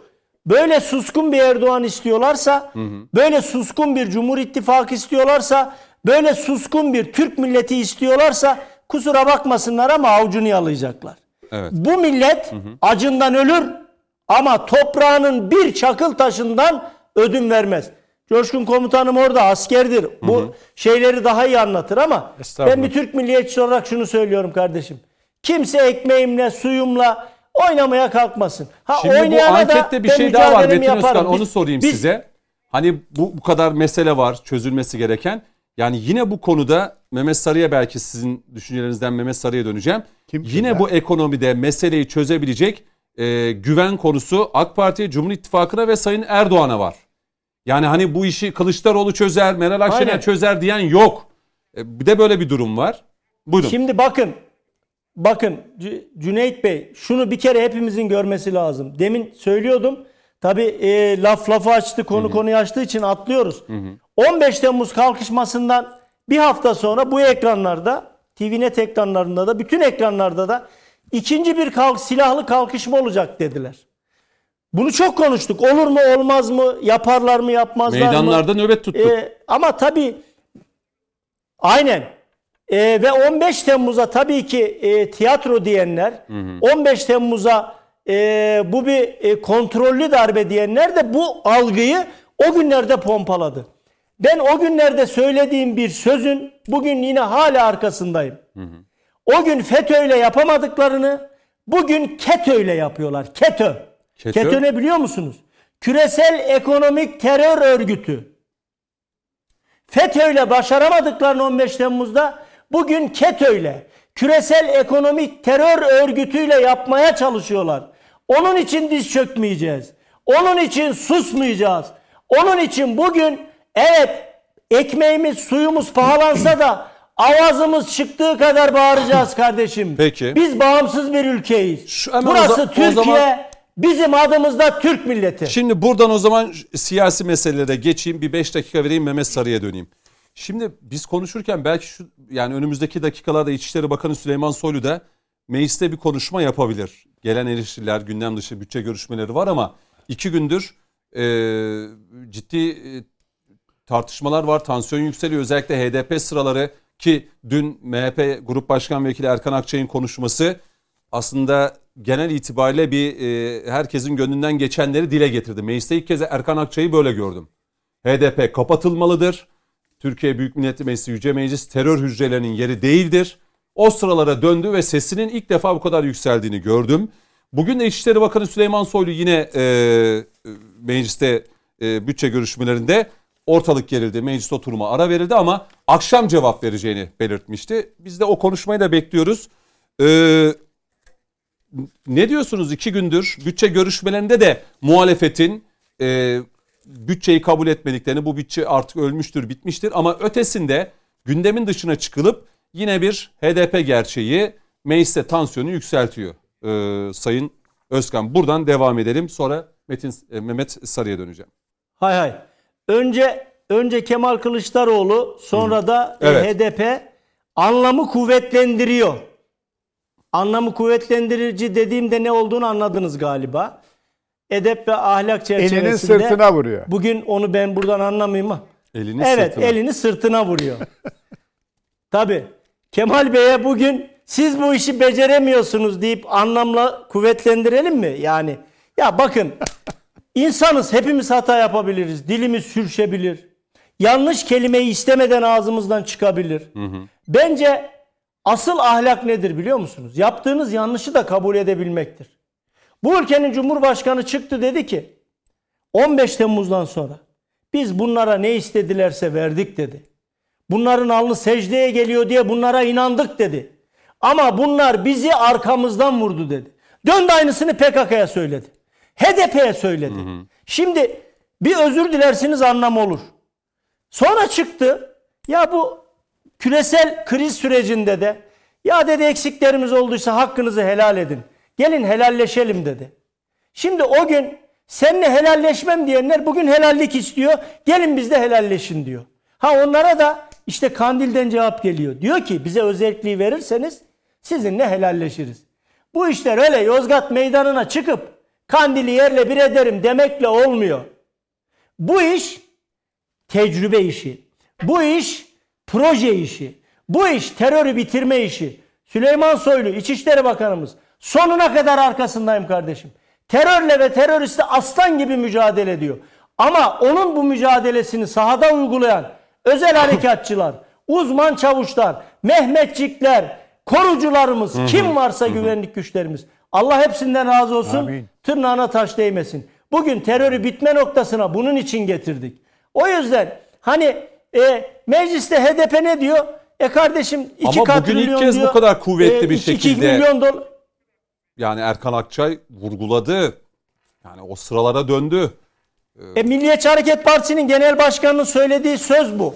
Yani bunu Mutlaka Evet, ama Erkan mecliste Bey, ilk kez e, o sıralara çok dönüp sevdiğim çok kararlı bir şekilde net cümleler kullanıldı. E çünkü Milliyetçi Hareket Partisi'nin ve genel başkanının kararlılığını bir kez daha dile getiriyor. Siz terör örgütüsünüz diyor. Biz size hiçbir zaman HDP Kürtlerin siyasi temsilcisidir demedik diyor. Bakın seçmenle yöneticiyi ayırmak lazım. Siz HDP PKK'yı yaratan HDP'dir diye Katırcıoğlu'nun sözü var. Bizim ilişkimiz PKK ile ana ilişkisi gibidir diyor. E Selahattin Demirtaş irademiz İmralı Kandil diyor. Bir başka HDP'li çı- çıkıyor sırtımızı PYD, PKK, YPG'ye dayıyoruz diyor. Şimdi bu kadar açık itirafın olduğu bir yerde siz bunları dünyanın hangi ülkesinde söyleyip de o onurlu Gazi Meclis'in çatısı altında siyaset yapabilirsiniz? Erkan Akçay da bunları dile getiriyor. Siz terör örgütü sözcüsüsünüz. Siz kapatılmalısınız diyor. Aynı şeylerin altına Tabii imza atıyorum. AK Parti ve bir adım daha hala ileri gidiyorum. İyi Parti ve CHP sıralarındaki o Demirtaş da teröristtir bana göre.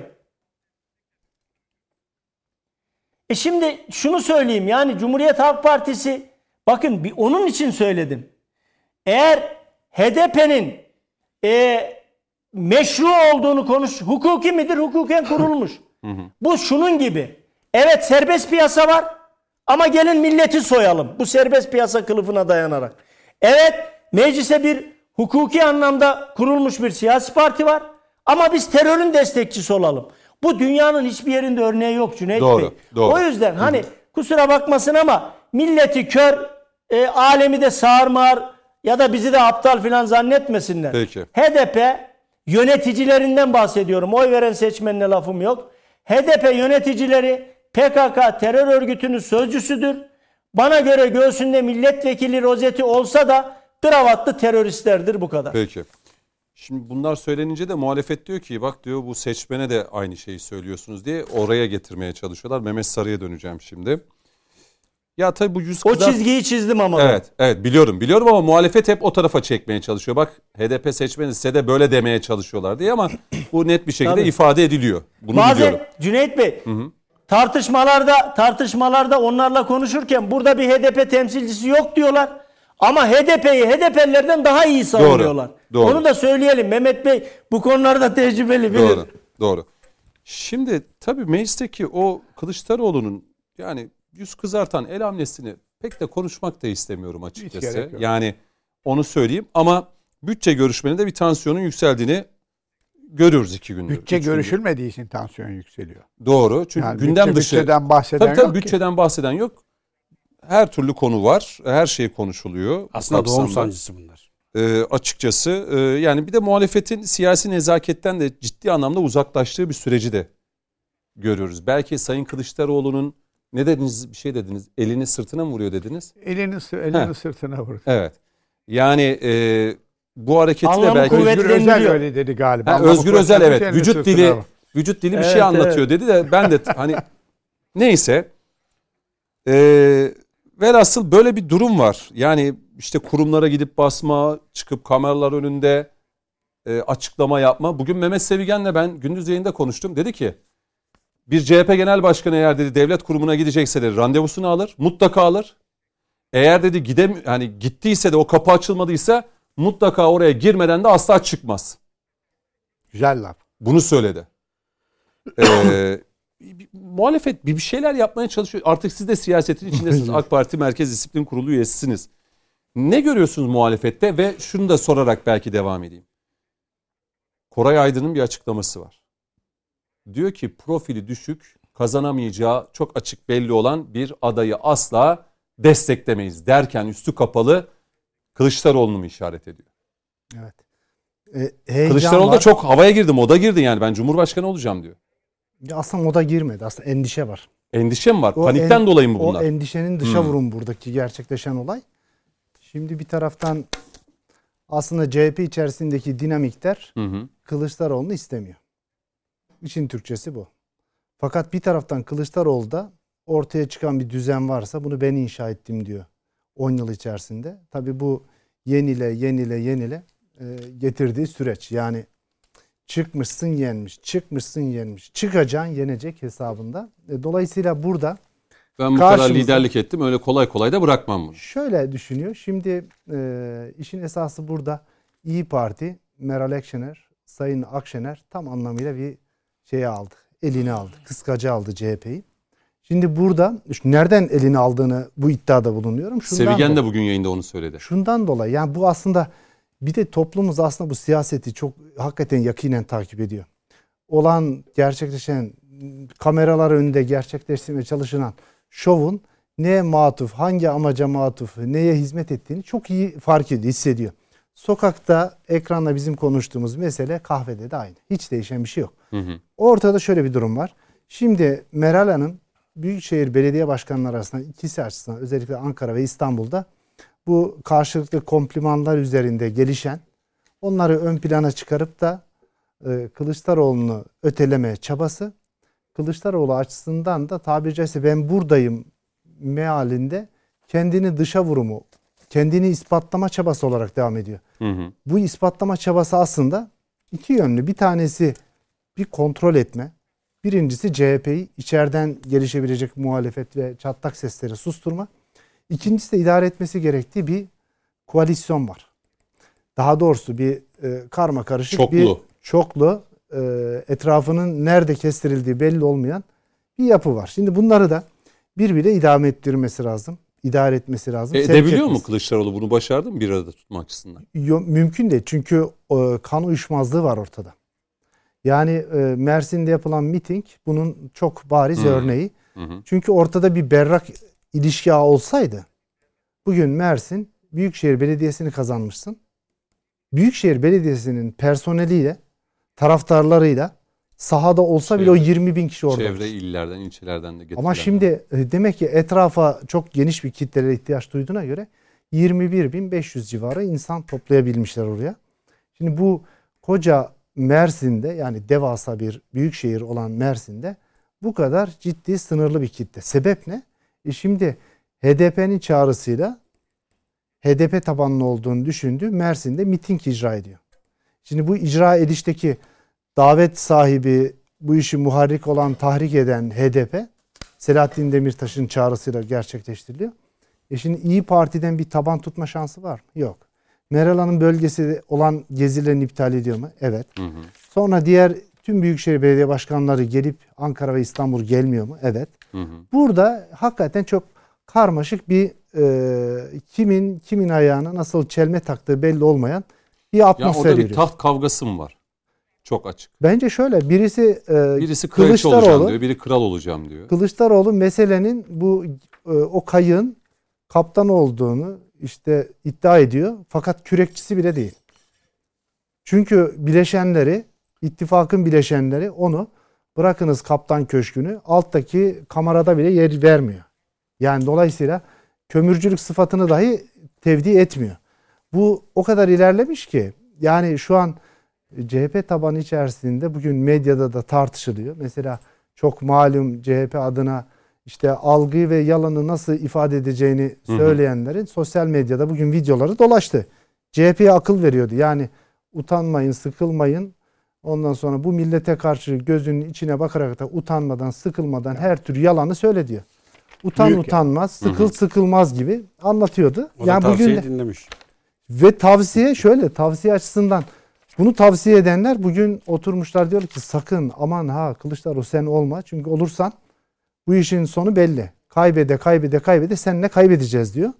Şimdi ortada hakikaten bir açmaz var. Çünkü önümüzde şöyle bir durum var. Büyük şehirde mesela özellikle Ankara ve İstanbul'da işte İyi Parti ile Meral Akşener'le İyi Parti'ye ilişkin olarak belediye kaynaklarının doğrudan talan edildi, seferber edildi, bunlara peşkeş çekildi bir atmosfer yaşanıyor.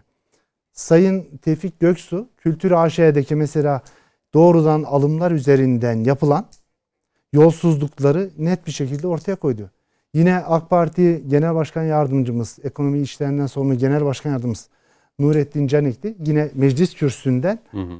Büyükşehir'de yapılan yolsuzluğun 2 milyar TL'lik yolsuzluğun boyutlarını Cumhuriyet tarihinin Ya en çok karanlık enteresan. Ben de İBB e, AK Parti e, Grup Başkan e, Vekili Te- Te- Tevfik Göksu değil de bir, bir isim daha vardı. Şimdi Muhammed ismi- Muhammed Bey vardı. Muhammed Bey'di galiba Evet. yeni aldığımızda.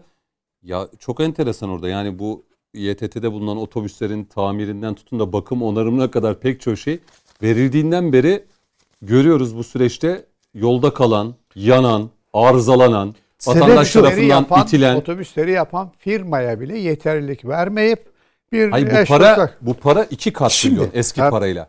Bu Ya paralar 2 katrilyonla onun bunlar ne oluyor Cüneyt Bey? onun dörtte birine İETT'ye devasa otobüsler alınır Şimdi ya. bakın bak sadece oradaki İETT'deki bozulma, oradaki yapılan bu yanlışlıkların körü körüne bu işlere devam edilme meselesi değil. Buradan çok ciddi bir siyasi rant ve Büyükşehir'in kaynaklarının Büyükşehir'in soyulma hadisesi var.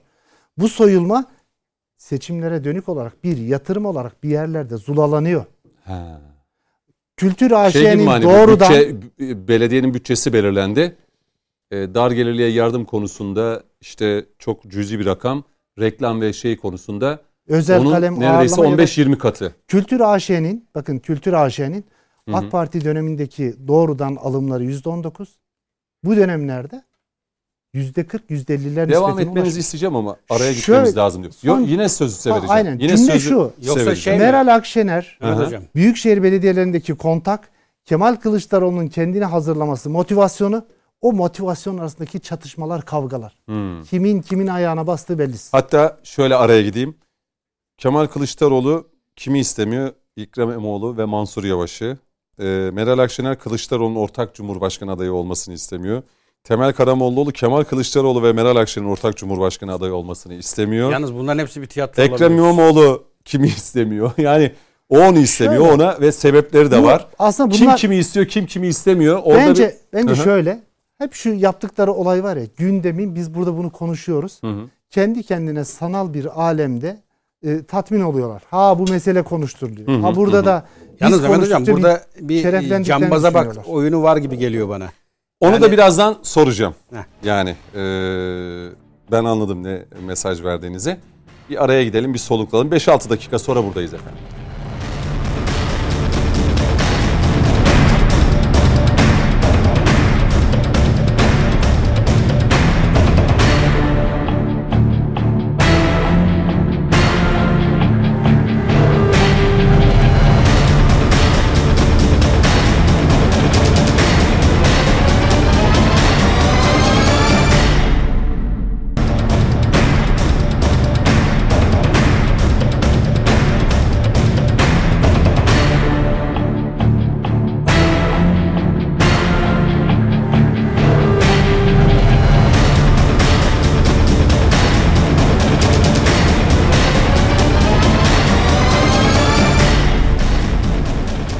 Efendim son bölümdeyiz. Konuşmak lazım devam ediyor. Coşkun Başbuğ, Metin Özkan, Ekrem Kızıltaş ve Mehmet Sarı ile birlikteyiz.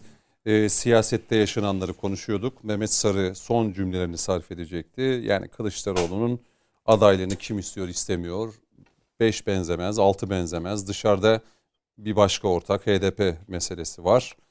Ee, ve hiç acaba ummadığımız bir aday ortaya çıkabilir mi Mehmet Sarı? Şimdi bunu e, ısıtıyorlar. Yani Tayyip Erdoğan'ı yenebilecek bir aday e, açıklayamıyorlar. Sebep de şu ya açıklarsak şimdiden yıpratırlar diyorlar. Yok, Hayır, bulsalar atmosfer hazır. Yani şimdi Sayın Kılıçdaroğlu açıklasa zaten yıpranmış. Yok şöyle. Şimdi e, meseleye hazır değiller. Şundan dolayı hazır değiller. Çünkü bileşenler e, çok hakikaten böyle yani Türkiye'de bir gelecek istikrarı inşa etme şansı var mı? Bu kadar karmaşık, girift, kimin nerede hangi hesabı tuttuğu belli olmayan bir yapı. Şimdi unutmayın biz mesela 1950'lerden sonra 1950-60'larda yoğun bir yatırım dönemleri oldu. Hı hı. Türkiye'nin barajlarının, temel işte tarım yatırımlarının olduğu gerçekten bir sıçrama evresiydi. Ama 1970'e geldiğimizde şimdi Ekrem abi meseleyi bilir dönem. Bizim yaşımız hitap etti ama dönemi okuyoruz, biliyoruz. Hı hı. Güçlü bir siyasal iktidar, istikrarlı bir dönem ve koalisyon ve hakikaten böyle çatışmalı Türkiye'nin çatışmaya girdiği, çok ciddi kan kaybettiği dönemler.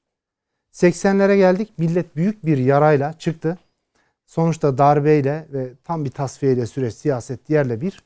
80'lerde rahmetli Özal tekrardan ülkeyi toparladı.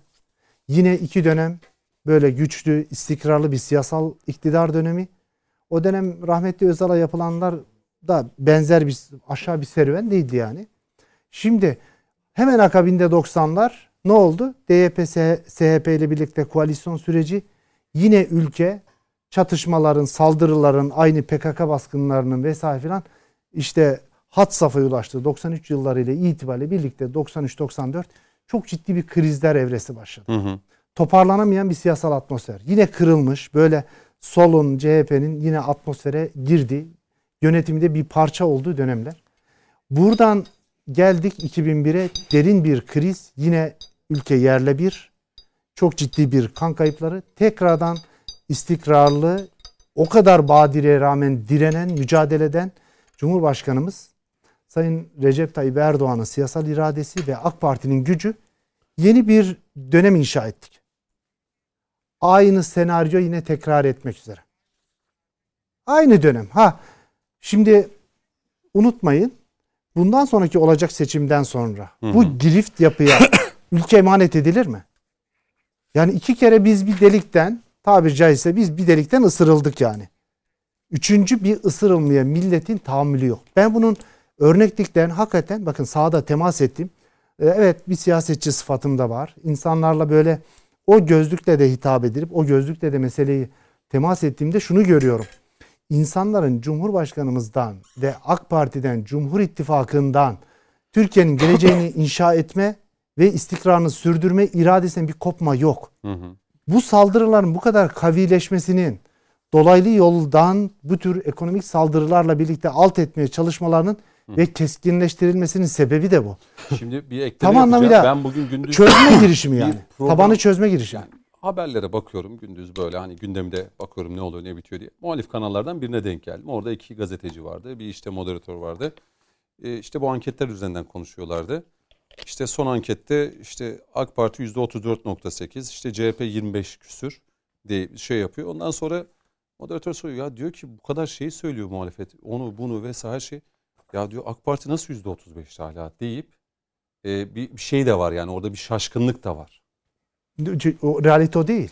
Yo yo yo. yo. Realite öyle değil. Yani ha şöyle diyor ki ne olması lazım diye. Şimdi- şey diyor ya diyor şu anda 20'lere falan erimesi lazım iyice vesaire diye bunu söylüyorlar. Şöyle Hı hı. Cüneyt Bey bununla alakalı aslında bakın fazla şey değil. Hakikaten geçmiş seçim analizleri, seçim bir matematiktir.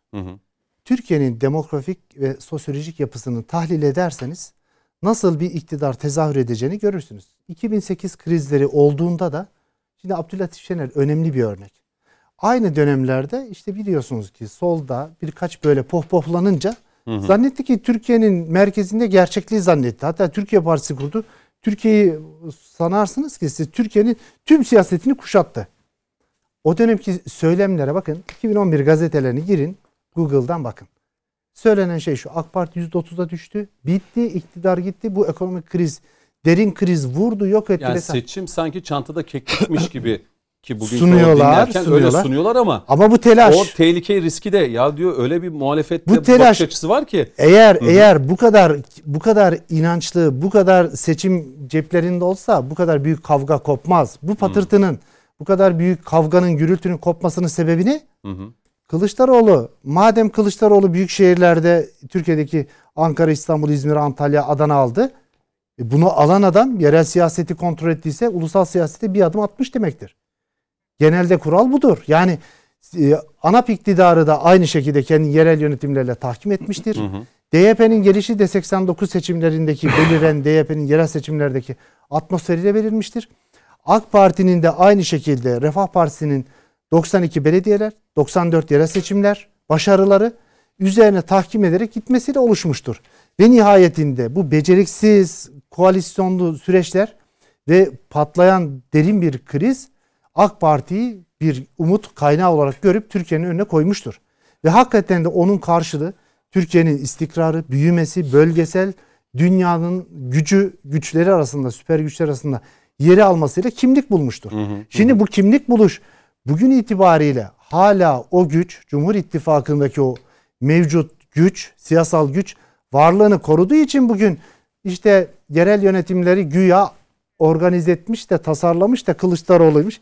E niye tartışıyorsun sen bu kadar başarılı bir siyasal organize eden bu kadar önemli bir siyasal aktörü? Şimdi kendi çevreleri itibarsızlaştırmak ve altını oymak için her tür hamleyi yapıyor. Doğru. Demek ki ortada hala tartışmasız Türkiye'nin istikrarı ve teminatı Cumhur İttifakı'nda Sayın Cumhurbaşkanımızda gözüküyor. Onun için bu kadar keskin bir saldırılar var. Dolaylı saldırılar var. Ekonomi üzerinden bizim itiraz ettiğimiz nokta şu. Bakın bu tekelleşelere o örneği verecektim. Burada vereyim bitireyim. Bakın bu tekelleşme meselesi üzerinden günün kısa vadedeki karı üzerinden kontrolsüz ka- kar ve bu anlamdaki haksız rekabet neticesinde üretilen tekelleşme bir müddet sonra küçük bir rekabet unsuruyla belirirse Hı hı. yıkıcı bir rekabete ve oradan da büyük iflaslara gidebilir. Bakın biz bunun örnekliklerini gördük. Ben otobüs firmaları meselesini örneklemiştim. O burada sökmez yalnız Mehmet Hocam. Yok muhakkak. Şöyle, Sadece e, cümlem bitirip cümlem şu olsun. Elbette ben böyle kısa bir basit bir örnek oluşacağı anlamında demiyorum ama tekelleşme ve derinleşme çabası noktasında girişilen bu tür haksız ve yıkıcı ve hakikaten tahrip edici rekabet bir müddet sonra bu anlamdaki ihtiraslı ve kazanmaya odaklı kazanç ve haksız rekabeti birbiriyle ters orantılıdır. Nasıl ki inşa ediyor gibi gözükürse aynı derinlikte de yontan ve tırpan eden bir şekilde tezahür etme riski barındırıyor. Ben onun için herkes suhule hareket et, suhuletle hareket etmeli. Bir marka, bir firma ola ki adı çıkar da bu işin fırsatçısı diye ilan edilirse, Hmm, yaftalanırsa 3 günde kapıların hepsine Doğru. kilit vurabilir. doğru. Bunun örneklerini gördük. Ben burada devletimizin gerçekten ikinci tavsiyem, şu- tavsiye özür dilerim tavsiye değil. Benim bakış açım ve önerim bu anlamda da devletimiz hakikaten çalışıyor. Bir enflasyonist dolaylı etmenlerden dolayı oluşan enflasyonun baskıya karşı satın alma gücünü hareketlendiren adımlar atıyor. Bunlardan bir tanesi neydi? Doktorlarımıza 5000, Doğru. diş Öğretmenlerimize. hekimlerimize aynı şekilde, pratisyenlerimize aynı şey, öğretmenlerimize ve tüm sağlık çalışanlarımıza teşmil edildi. Diğer sektörlere Benzer süreç Devlet bugün memurlarına aynı şekilde Bugün %30-35 gibi 40-45 yüzde gibi oranı. 35 vardı. Hı hı, hı hı. O ilan edilmiş iki yılın takvimlendirilmiş zam artışıydı. Ama bugün o 1 e, Eylül ile 30 Kasım arasında gelişen olağanüstü durum ve satın alma gücündeki erime dolayısıyla yeniden ek bir zam gündeme getirdi. 40-45 gibi değil Evet. öyle bir şey? Evet. Şimdi burada asgari ücret noktasında da hakikaten dirençli, güçlü bir adım atılması lazım. Madem patronlar bu denli bazı e, işte kontrolsüzler, haksız rekabete varacak boyutlarda haksız kar elde etmenin peşine koştular. Asgari ücretli çalışanlara da parasını versinler. Bu anlamda devletimizin inancı tam. Ben çok ciddi bir artış yapılacağına ilişkin de hazırlıklar yapılıyor. Bu da Büyük ihtimalle 9 Aralık'taki toplantı yani yarın 3.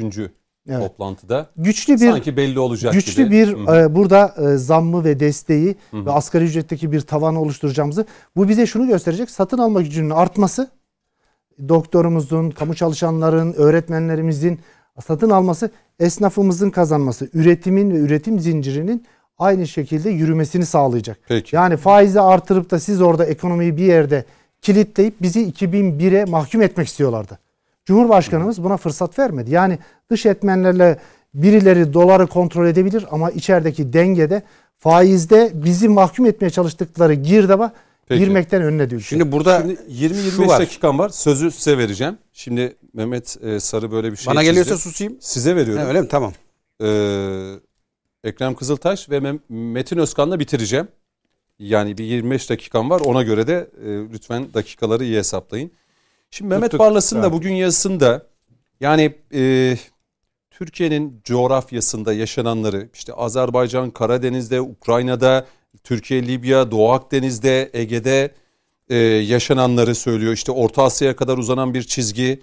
İşte Türk Devletleri Teşkilatı, geçen gün Kazakistan Büyükelçisi, Ankara Büyükelçisi ile konuştuk. Artık Türkiye Cumhuriyetler demeyelim dedi. Türk Devletleri deyin dedi. Bu da önemli. Zaten öyle bir şey yoktur. Evet. Türkiye diye. Ya bir Türkiye Cumhuriyetler diye bir şey çıkmıştı. Açıkçası Bilerek biz de kullanıyorduk. Sayın Büyükelçim tamam dedim. Bundan sonra dedim Türk Devletleri. Evet. Ee, yani dışarıda bir şey çizmiş bir Türkiye Cumhuriyeti var. Gelecek yüzyılı kaybetmemek adına.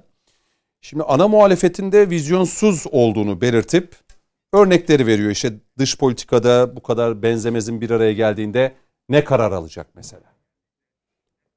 Onu Mesela geç. Suriye sınır- Amerika'nın e, Sonra düze- şuraya geliyor sözü vereyim. Hadi. Diyor ki bu dire, bu durumu ele aldığımızda hani ekonomik meseleler üzerinden e, seçimi kazanırız çantada keklik diyen muhalefet için ya bu durumu ele aldığımız zaman siyasetin iki koldan ilerlediğini görüyoruz. Bu kollardan bir tanesi Cumhurbaşkanı Erdoğan liderliğindeki uzun vadeli hesaplara dayalı ciddi bir yol, bir politika. İkincisi de Abdullah Gül'ün veya Ali Babacan'ın oyun oynadığı hiç seçim kazanamamış Kılıçdaroğlu'nun tiklerine dayalı gayri ciddi bir çizgi. Seçmen 2023'te kimin seçeceğini herhalde biliyordur diyor yazısının sonunda. Hani okumalarını da tavsiye ederim. Buyurun Şimdi sözü iki, iki yerden gireyim o sözlere. Hı hı. Bir, e, Türkmen, Türki bunlar bölücü, maksatlı üretilen kelimeler. Hı hı. Doğrusu Irak Türkü, Suriye Türkü, Türkiye Türkü ve Kafkas Türkü. Yani o bölgedeki coğrafyada yaşayanlar. Bunları biz zamanla çok yırtındık. Dedik ki kullanmayın şunları ya. Türkmen veya Türki. Bunlar hep dışarıdan Ya bölmek. da Azeri mesela. Bölmek maksatlı, Hı hı. e, dışarıdan maksatlı yürütülen algı operasyonlarıydı. Şükürler olsun artık onları idrak ettiğimiz Ya ve seçmen oyundan neye bakıyor ya? Mehmet Barlas onu söylüyor Coşkun Baş bu. Şimdi, Yani Türkiye'nin dışarıda yaşadıkları var. Gelecek yüzyılı kaybetmek adına bir vizyon belirlemiş. 2053, 2071 o tarihlerde biz de hayatta olmayacağız. Sayın Cumhurbaşkanı da hayatta olmayacak. Allah biliyor. Mutlaka yani. Şimdi Hani şöyle söylemekte mi? fayda var. Ee, seçmen gerçekten iyi okuyor süreci. Şimdi bakın e, mesela Türk devletleri, Türk teşkilatına yönelik atılan adım bana göre çok büyük bir adım. Yani devrim niteliğinde bir adım. Hiç muhalefetten bu konuda en ufak bir söz duydunuz mu? Yok. Asla. Hani sen muhalefetsin, Türkiye'nin menfaatleri doğrultusunda çalışan... Diş gıcırtısı da gelmiyor ama. yaralıyor bir yerler ama biz o gıcırtıyı duyamıyoruz. Eyvallah. Veya farklı yollarla bize duyurmaya çalışıyorlar. Şimdi e, bana göre herkesin bu göze bakması lazım. Kardeşim muhalefet siyaset bir çekişme alanıdır. İçte benle da- dalaşırsın, didişirsin, hata, eksik neyse bir takım siyasi atraksiyonlar yapabilirsin ama konu dış politika olduğunda bir anda tek yürek olursun. Örneğin Biden e, muhalefeti desteklemeliyiz ve bazı yöntemlerle iktidarı Cumhur İttifakı'nı devirmeliyiz Hı hı. gibi cümleler kurdu. Ben oradan şunu beklerim muhalefet kanadından. Bir dakika kardeşim sen kimsin benim işlerime karışıyorsun? Tamam ben bir rekabet yaşayabilirim ama senin ben ülkeme öyle uzaktan ayar vermene asla müsaade etmem. De- Ama duyduk bu. CHP'nin itirazı yok. Mersin mitinginde dostlarımız dedi. Geliyor gelmekte olan dedi. Şimdi eee, bu durumda bizim millet olarak yapmamız gereken şu. Affedersin Coşkun Bey. Tam da burada şu soruyu da soralım. Bence çok anlamlı bir soru. Şu anda dövizdeki hareketlenmenin makul ve mantıklı olmadığını hepimiz biliyoruz değil mi?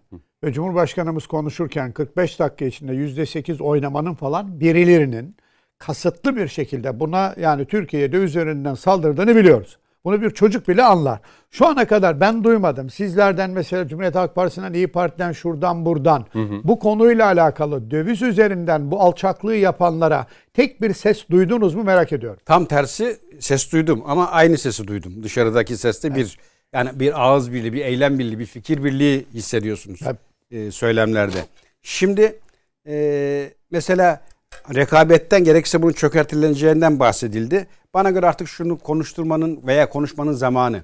Artık gizli özne veya gelin arama e, e, geline laf söylemek için bir kız evlat edinme e, şartı ortadan kalkmalı. Doğrudan yerine cümleyi adrese teslim etmeliyiz. Şimdi e, bir evet büyük bir oyun var ekonomik anlamda. Ancak masonik yapılanma incelediğinizde şu e, gerçeği göz ardı etmemek lazım. Masonik yapılanmada e, o sistemin içerisine giren kişinin batma diye bir olay yoktur. O havuz para havuzundur. Sen onu sanki o şirket veya o yapı seninmiş gibi üstlenirsin. Aslında bir yerlere bağlısındır ve orası seni finanse edip işi döndürüyordur. Ben böyle hani vakit kalmadı. Evvel batırılmış İzmir'deki Egese Holding gibi çok milli şirketi gösterebilirim. Beyaz eşya marka anmayayım. Yerli milli çıkmıştı zamanında. Öylesine büyük bir oynadılar ki 19 8 7 e bura öz sermayeyle durmaya çalışıyor. Dayanamadı. Dışarıdan destekli o mason yapı ayakta kaldı ve tekrar geri eski yere geldi. Böylesi bir kirli düzenin içindeyiz. O nedenle hani gıda konuştuk. Gıda üzerinde de böyle bir yapılanmanın olduğunu bilmekte fayda var. Sen şimdi böyle bir yapı olduğu takdirde işte hani o fiyatları ülke lehine menfaatine beraber aynı gemideyiz. Bir yol bulalım noktasına getirmen zor. Sıkıntı o şu an yaşanan. Bir diğer konu Adaylık konusu. aday konusu. Şimdi az önce bir tablo çizdik. İşte Kılıçdaroğlu, İmamoğlu isimler konuşuluyor. Ya İyi Parti anladığımız istemiyor Kılıçdaroğlu. Şimdi bakın e, hani az önce e, cambaza bak oyunu olabilir diye o nedenle adlandırdım. E, şimdi Amerika cephesinden baktığınızda Amerika muhalefeti adlandırırken isim parti vermedi. Hı. Bak muhalefet diye genel çerçeve Türkiye'deki çizdi. muhalefeti desteklemeliyiz diyor. Bunların içinde hiçbiri de evet ben muhalefet kanadıyım ama Biden'ın kastettiği ben değilim demedi. Hı hı. Ha, dolayısıyla burada bir blok var. Şimdi şöyle bir örnek vereyim. Sinemaya düşkün bir milletiz. Amerikan filmlerinde çok görürüz. Casusluk filmlerinde. Bir e, filmin başlangıcında ahçı kılığında birini ajan olarak yerleştirirsin. Filmin sonuna kadar sen onu ahçı zannedersin. Ama filmin sonu geldiğinde bakarsın ki o ahçı diye bildiğin ajanın önde gideni ve filminde ana aktörü, ana kahramanıymış. Hı hı. Yine e, koca şirketin CEO'su diye yanına aldığın filmde bir rol üstlenir ama filmin sonuna geldiğinde bambaşka bir rolle karşına çıkar ve bir anda filmde heyecan yükselir. Şu an Türkiye'de yaşanan da o. Hani o muhalefetten hiçbiri o ben değilim diye çıkmamasının sebebinin arkasında bunu aramak lazım. Zamanında roller dağıtılmış. Ee, geçen Cumhurbaşkanı bir konuşmasında şu an için bunlara verilen rol bu diye bir cümle kurdu. Bana göre o cümle tarihi bir cümle.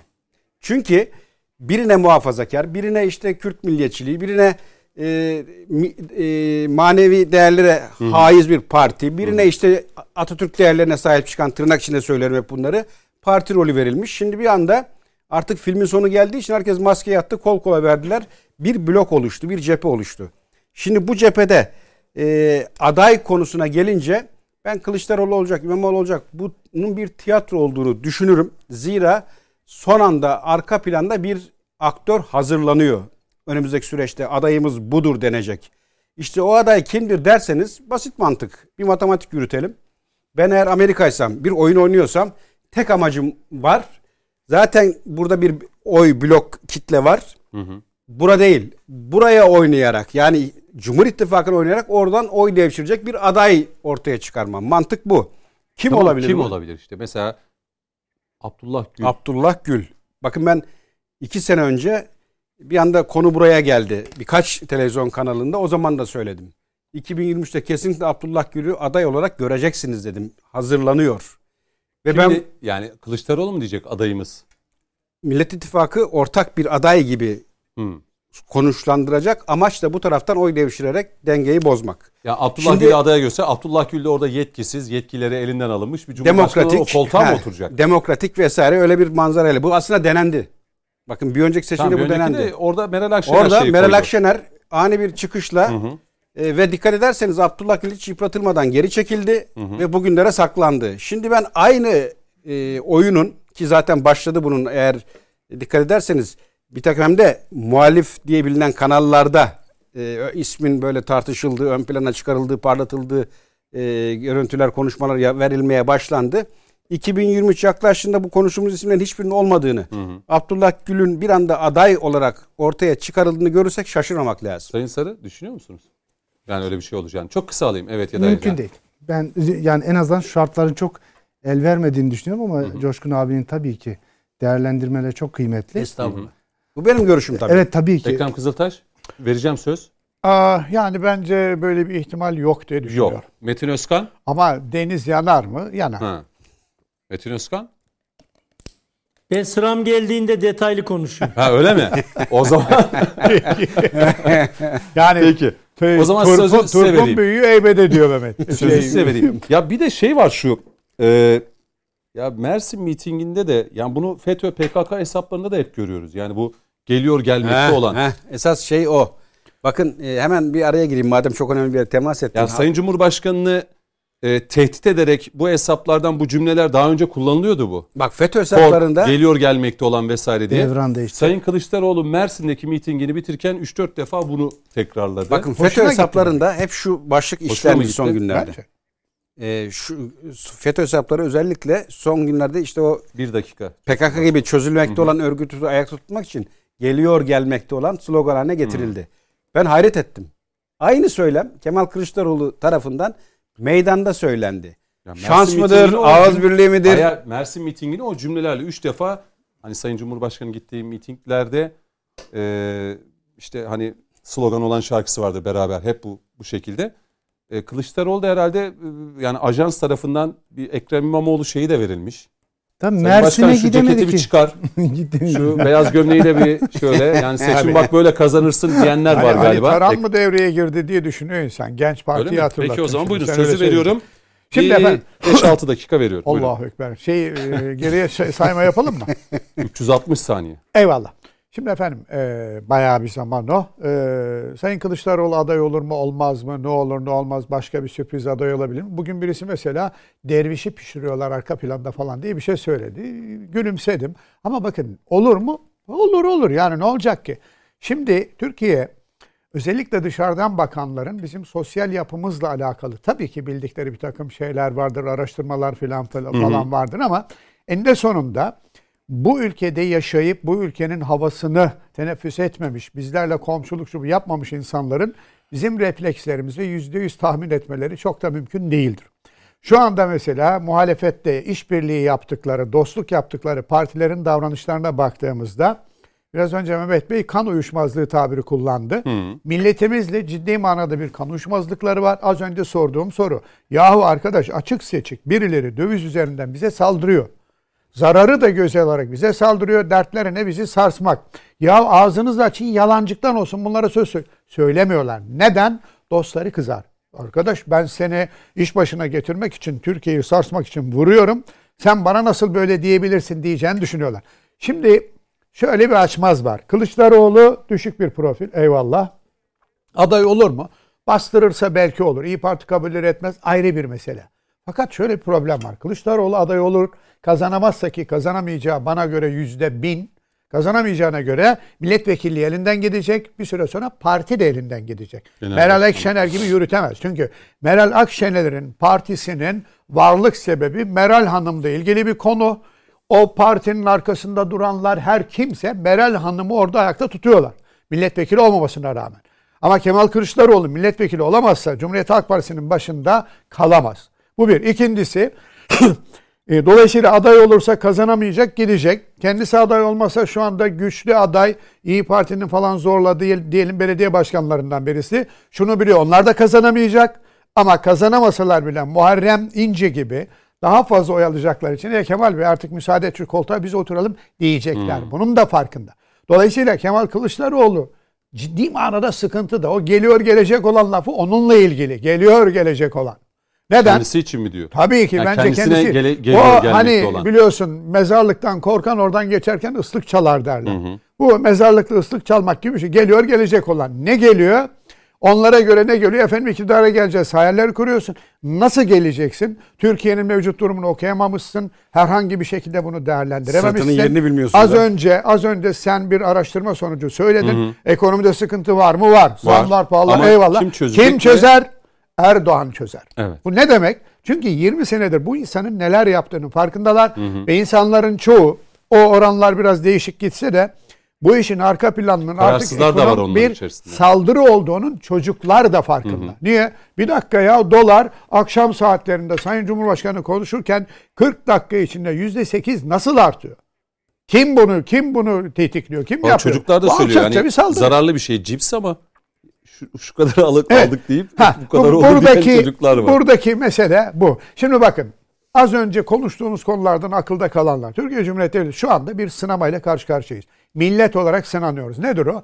Şeker yok oluyor. Ya ben ülke olarak 3 milyon ton şeker üretiyorum. 2,5 milyon ton şeker kullanıyorum. Fazlasını ihraç ediyorum şekerleme yaparak falan. Ne oldu şekerle ilgili? Piyasada birileri bunun üzerinden oyun oynuyor. Ama bakın bu oyunun varacağı nokta şurasıdır. Şeker fabrikalarının bir kısmı devlette, bir kısmı özelleştirilmiş. Özelleştirilmiş şeker fabrikalarının bir kotası var. Bu kota ile alakalı tamam kısa vadede bir şeyler olabilir ama kota belli bir sınıra geldiğinde bir dakika der devlet baba. Sen bu kota ile ilgili ne oluyor falan. Ve piyasada bu işi yürütenlere hatırını sorar.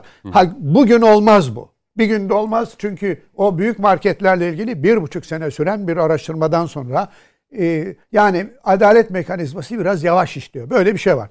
Başka bir şey bakın salgın dönemine girdiğimizde Türkiye'de en çok yokluğu çekilen şey neydi? Maskeydi. Niye? Maske, Maske hijyen. yani normalde sadece hastanelerde Hijyen kullanılan kitleri. bir şeydi.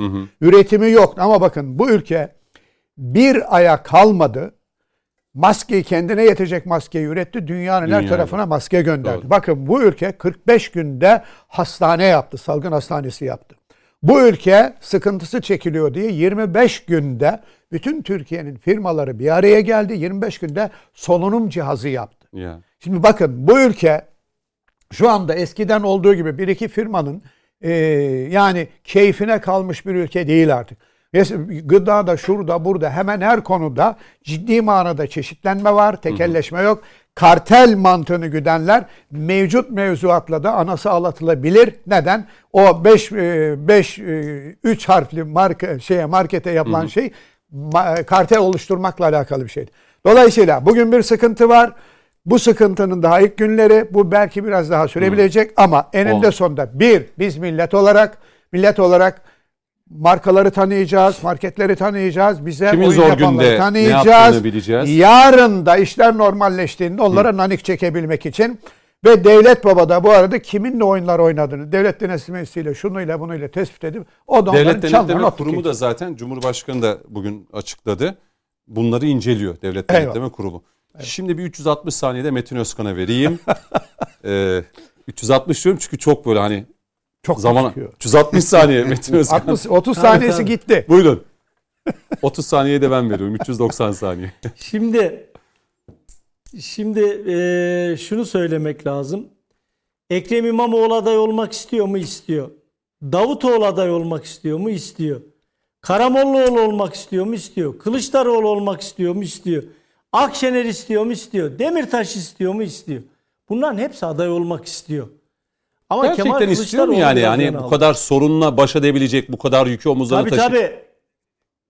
Ya o Kazanma ayrı, riski yok ayrı. nasıl olsa. Ee, kimin kim kimin kimin kimin kendini nerede gördüğü e, aynaya baktığında o dev aynasında devleşenler kendini farklı yerde görüyor olabilir. Ama şunu unutmamak lazım. Kemal Kılıçdaroğlu ön aldı. Kem- Cumhuriyet Halk Partisi'ne yakın bir televizyon kanalı. Hadi söyleyelim Halk TV'de son 10 gündür Abdullah Gül'ü nasıl pazarladıklarını görüyor musunuz? Ama unuttukları bir şey var. Cumhuriyet Halk Partisi seçmeni Abdullah Gül'e oy vermez. Bakın Abdullah Gül'ün adının geçtiğinde bile az önce de söylediniz Sayın Akşener hemen o yolu kapattı. Şimdi Kemal Kılıçdaroğlu çatı aday yaparlarsa aday olurum diyor. Çatı aday olmak için uğraşıyor. Ama gözden kaçırmamamız gereken bir şey var. Kemal Kılıçdaroğlu eğer aday olmazsa genel başkanlık koltuğu elinden gider. Ne kadar her ne kadar delegeye de sahibim. Partinin kontrolü bende. Oradaki gücü ben oluşturdum. Ee, bütün e, bu güç çerçevesinde beni gönderemezler gibi kendinden rahat ve emin olsa da 10 Aralık hareketi diye bir hareket Cumhuriyet Halk Partisi'nin içinde apartta bekliyor. Bolu Belediye Başkanı Tanju Özcan apartta bekliyor. Gelecek için e, biziz hareketi diye işte Selin Sayekböke ve Orhan Sarıbal, Ali Şeker gibi isimlerin içinde olduğu bir başka hareket genel başkanlık için bekliyor. Dahasını söyleyeyim Ekrem İmamoğlu da önümüzdeki süreçte Cumhuriyet Halk Partisi'nin ya da Mansur Yavaş da genel başkanlığına aday olabilir. O sebepten dolayı seçmen de dönüyor diyor ki ya arkadaş biz niye hep dışarıdan aday arıyoruz? Genel başkanımız var. Aslan gibi 10 seçimdir kaybediyor ama olsun. Yani. Biz 10 seçimdir destek veriyoruz. Çık adayım de diyor. Şimdi yalnız geldik adaylık boyutuna.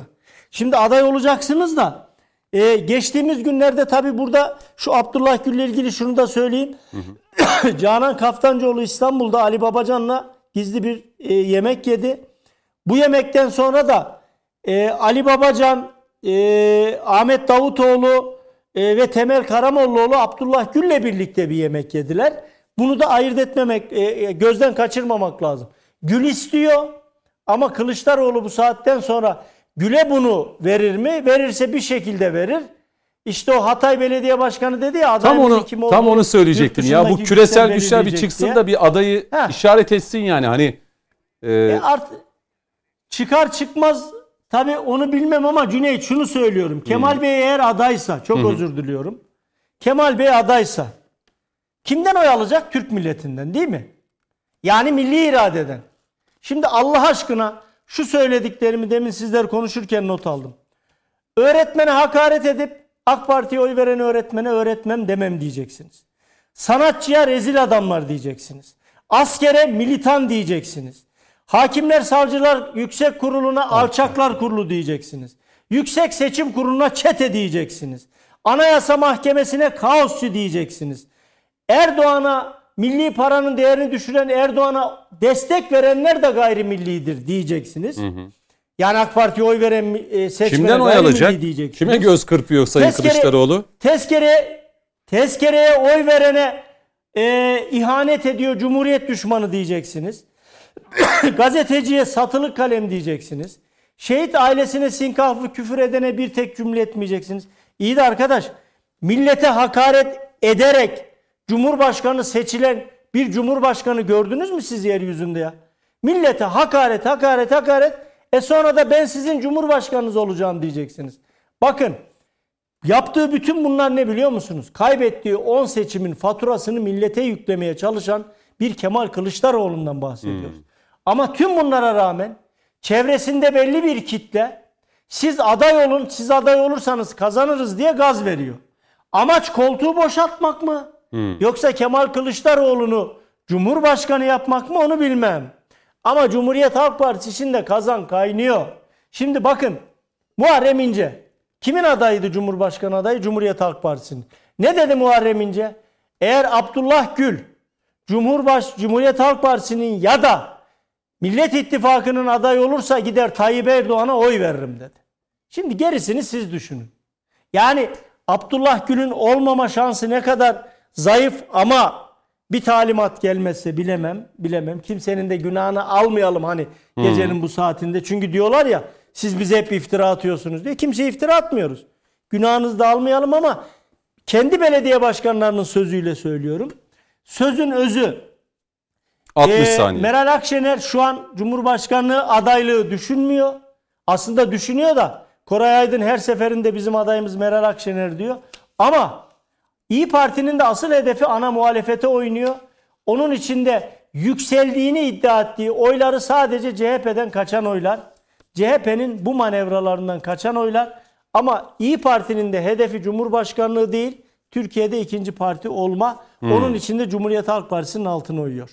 Peki. Ee, bitiriyorum. Yani 2023'e 18 ay var değil mi? 18 ay var. Tabii e, seçmenin e, kimi seçeceği, tercihini yapacağı, e, hani bu ekonomik, bugünden ekonomide yaşanan meseleler üzerinden kesin bir e, tercih yapacağını söylemek çok doğru değil. Çünkü Ha, çok olay göreceğiz. yani yok seçmen öyle bir adalet terazisi var ki yani o sandıkta e, bunun pek çok kez örneğini gördük. Mahşeri Hiç şu. şaşmaz. Hiç şaşmaz. Tokatı bir attı mı hangi partilerin nasıl sandıkta gömüldüğünü biliyoruz. Ee, o partiye yönelik siyasi suikastlerden tutun da itibarsızlaştırmaya yönelik şeyler, kapatılma dava nerelere geldiğini biliyoruz. Dolayısıyla e, seçmen 2023'e kadar e, çok şey görecek. Ama tabii Türkiye'nin bir e, beka sorunu. En önemlisi aslında bugün Sayın Cumhurbaşkanı konuşmasını yaparken yani gelecek bir yüzyıl artık Türkiye kaybetmek istemiyor.